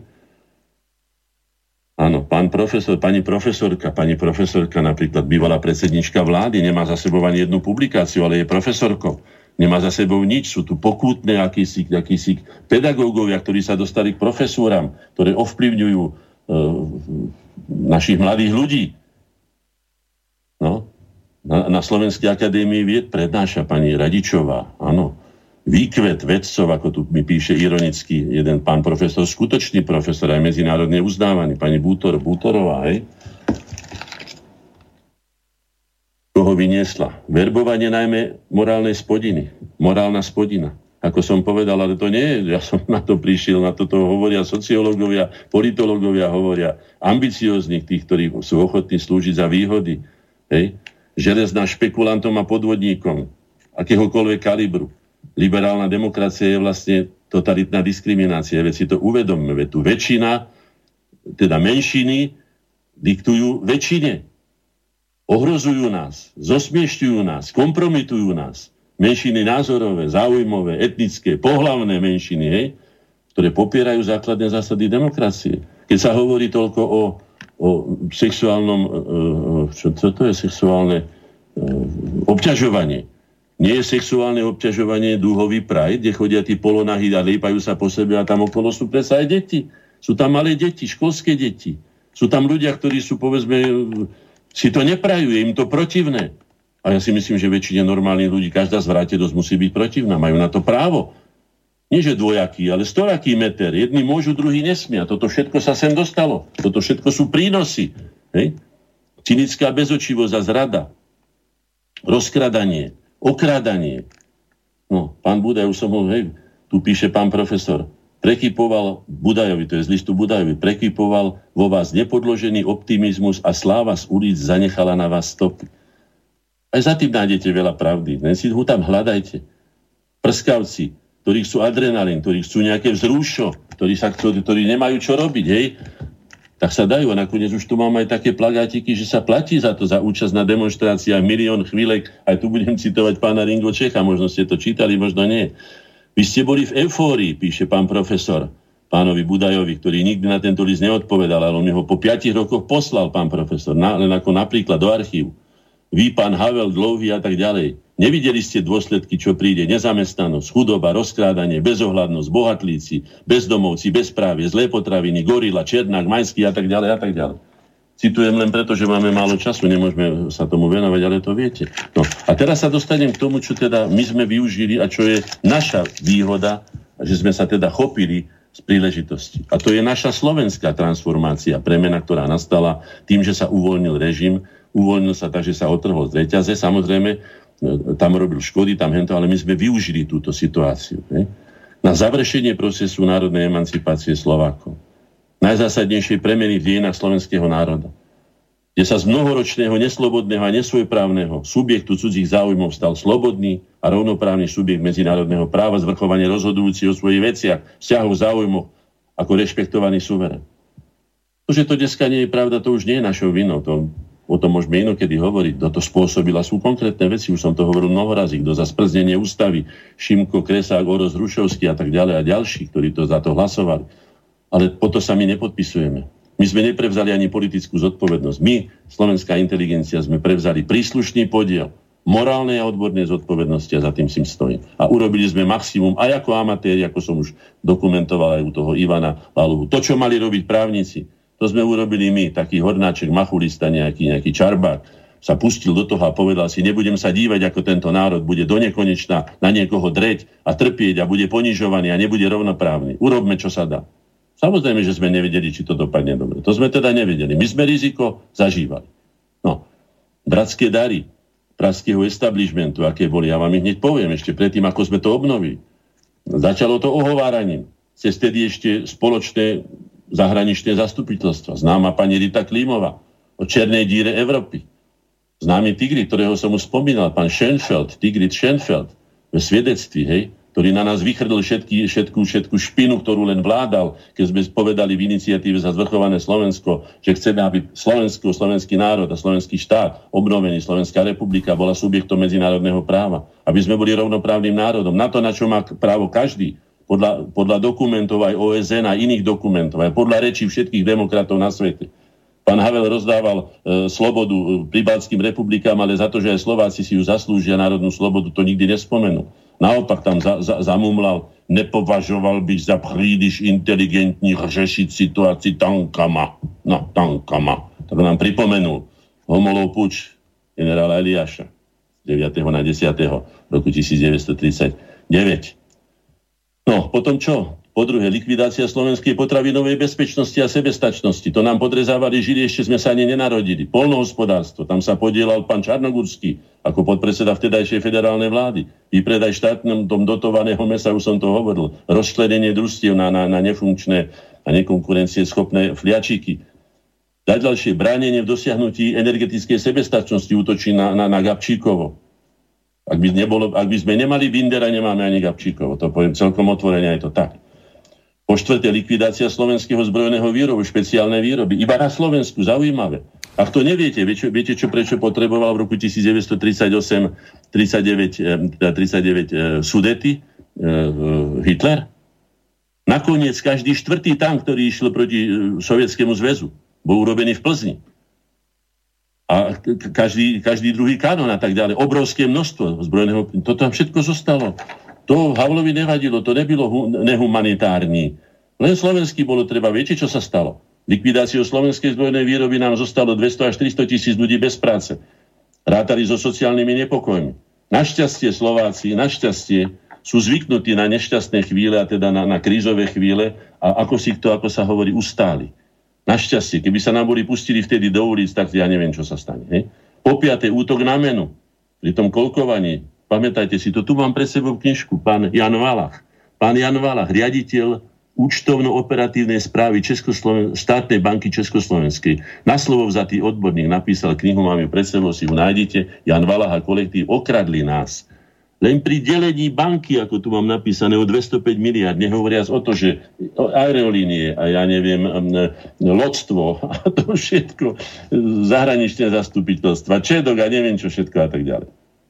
Už v roku devätnásť deväťdesiat deväťdesiatjeden mali Česi aj tzv. Katastrofický scénáš.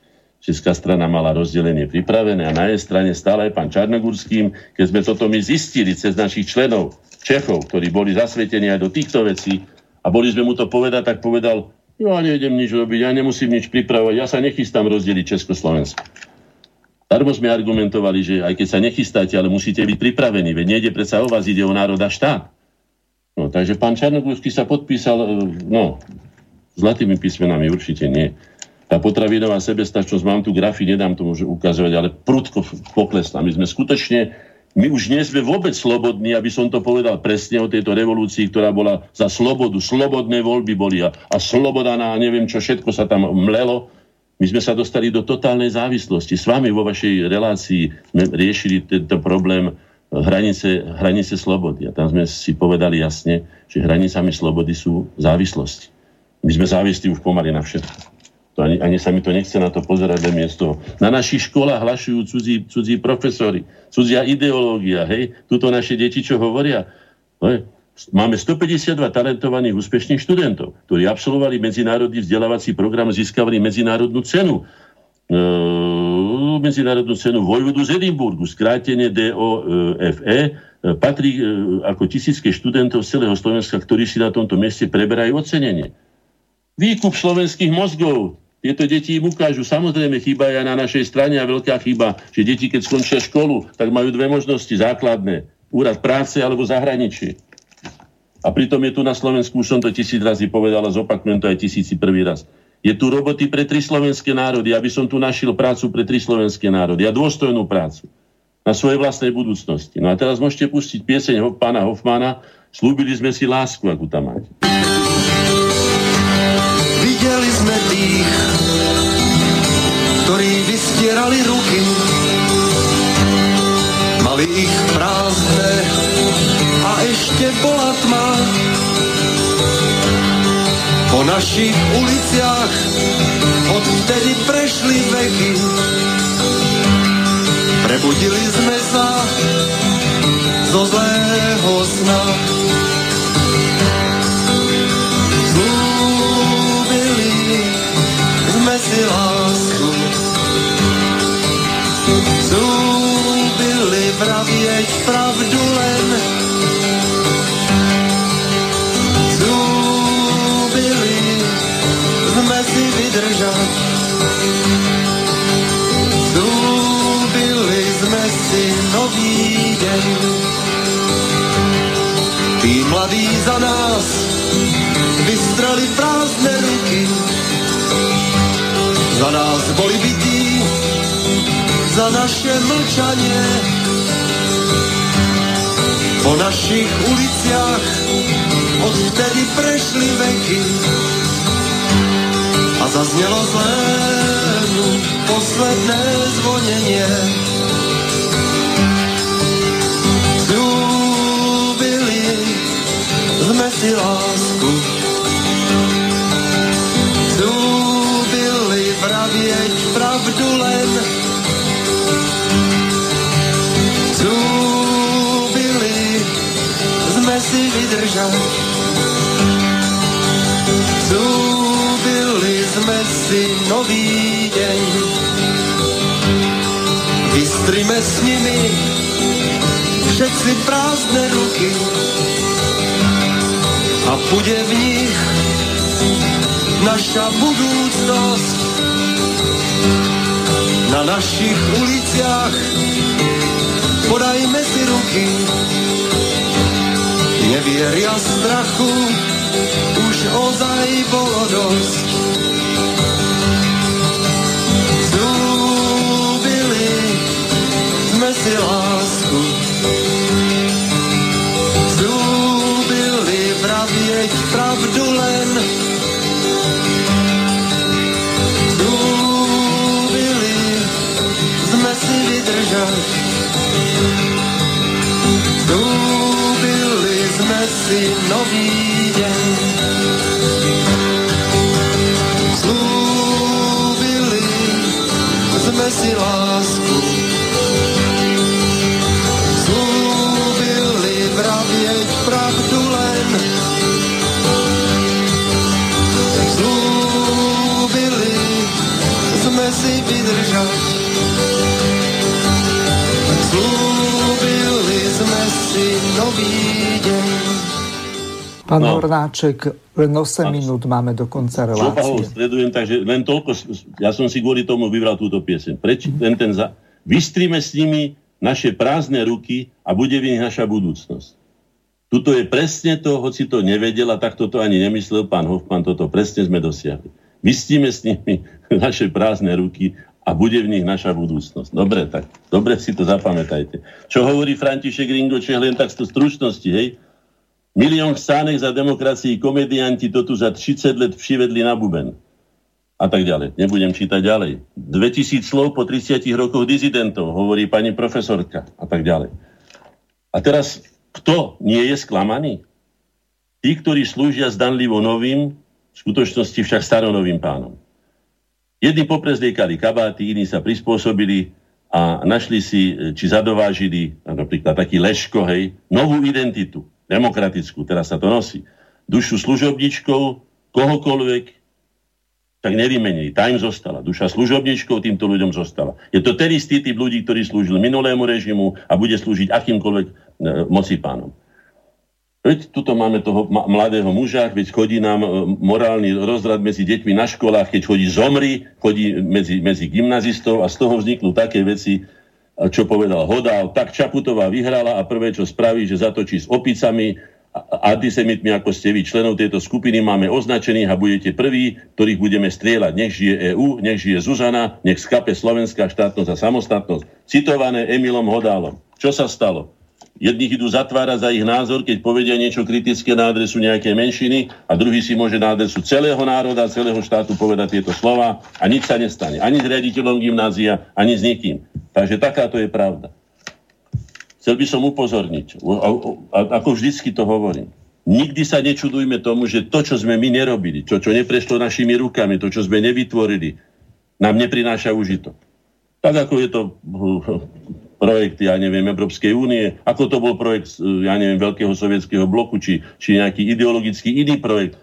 My sme sa ako si ich zatiaľ nepričinili, takže pokiaľ si neurobíme vlastný projekt vlastného národno-štátneho života a nezačneme žiť podľa toho, ako nám to vyhovuje, tak nebudeme ani slobodní a nebudeme ani spokojní a nebudeme ani úspešní. To si treba urobiť. Od, od zradov predstaviteľov minulého komunistického režimu uskutočneného mocenského prevratu. Nesprávne a zavádzajúco nazývaného ako nežná či zamatová tzv. Revolúcia. Tá podstatná časť spoločného majetku, vytvoreného mnohými generáciami slovenského národa, hovorím teraz za našu slovenskú spoločnosť, hej, dostala do vlastníctva nemnohých jednotlivcov a v konečnom dôsledku najmä cudzincov a patrí zahraničnému kapitálu. Tento stav vyvlastnenia národa a vykradnutia štátu s cieľom znefunkčniť Slovenskú republiku má negatívny a môže mať aj tragický až osudový vplyv na rast a rozvoj slovenskej spoločnosti ako slobodného subjektu žijúceho vo vlastnom, pôvodne zvrchovanom štáte. Je všeobecne známe, že základnou podmienkou, zmyslom a podstatou štátu je jeho zvrchovanosť, čiže suverenita. Tá je však možná iba vtedy, ak štát vlastní a disponuje dostatočné hospodárske zdroje a kapitál, ktorý mu umožňuje v plnej miere naplniť svoje povinnosti, pre ktoré vznikol a pre ktoré je určený.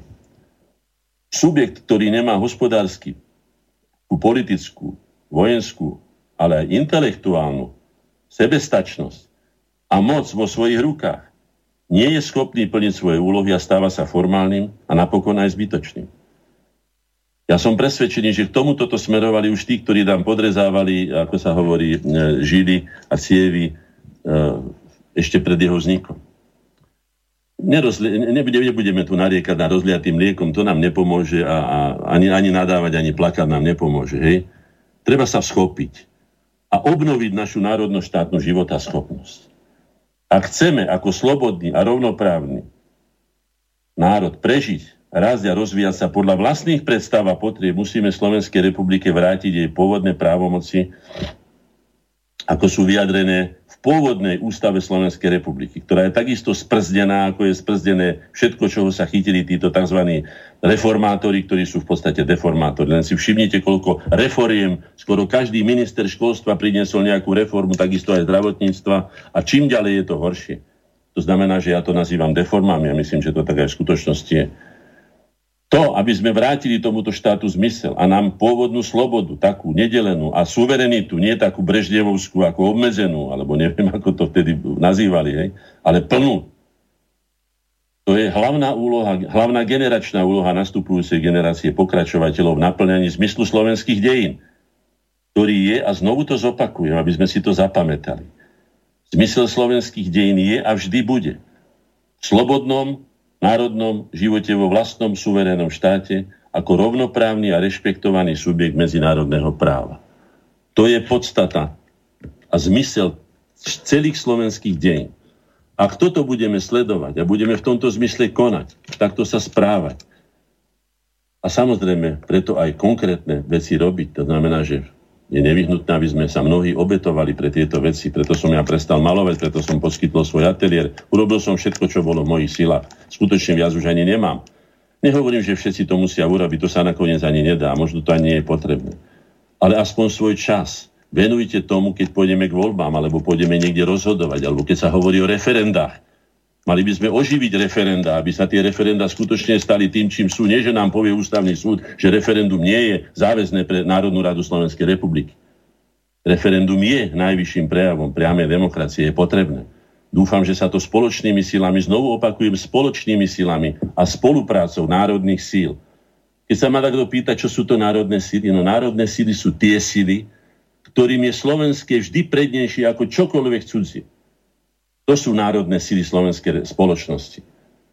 Ja ku nim sa rátam, rátam aj naše združenia, k ním snažím sa to takto robiť a odporúčam to každému, aby toto sa robilo. Musíme oživiť, musíme našu pasivitu zahodiť do smeťového kýbla a prestať už s tým, čo sme robili doteraz, že budeme len hovoriť, že čo sa nám nepáči a čo nechceme a na všetko frflať a nadávať. Vytvorme si vlastný, vlastnú koncepciu národnoštátneho života. To je vlastne aj zmysel združení, takto máme napísané v základných dokumentoch Slovákie plus. Vytvoriť, pomlčka, konečne už vlastnú, pomlčka, alebo rozdielovník, koncepciu národnoštátneho života Slovákov. Len vtedy budeme slobodní, rovnoprávni, budeme aj uctievaní inde, budeme sami seba si vážiť a budú si nás vážiť aj iní.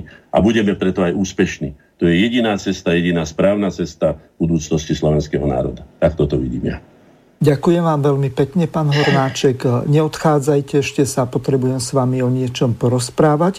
Samozrejme, naš, našim poslucháčom prajem príjemné počúvanie ďalších relácií a pánovi Hornáčkovi ďakujem za veľmi zaujímavé a poučné rozprávanie. Lúčim sa ďakujem s vami. Ďakujem vám za trpezlivosť všetkým a budem rád, keď sa stretneme opäť. Vysielací čas dnešnej relácie veľmi rýchlo uplynul, tak sa s vami zo štúdia Banská Bystrica Juh lúči moderátor a zvukár Miroslav Hazucha, ktorý vás touto reláciou sprevádzal. Vážené poslucháčky a poslucháči, budeme veľmi radi, ak nám zachováte nielen priazeň, ale ak nám aj napíšete vaše podnety a návrhy na zlepšenie relácie.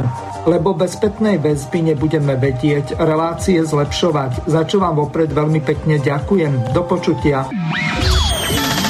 Táto relácia vznikla za podpory dobrovoľných príspevkov našich poslucháčov. I ty sa k nim môžeš pridať. Viac informácií nájdeš na w w w bodka slobodnyvysielac bodka es ka. Ďakujeme.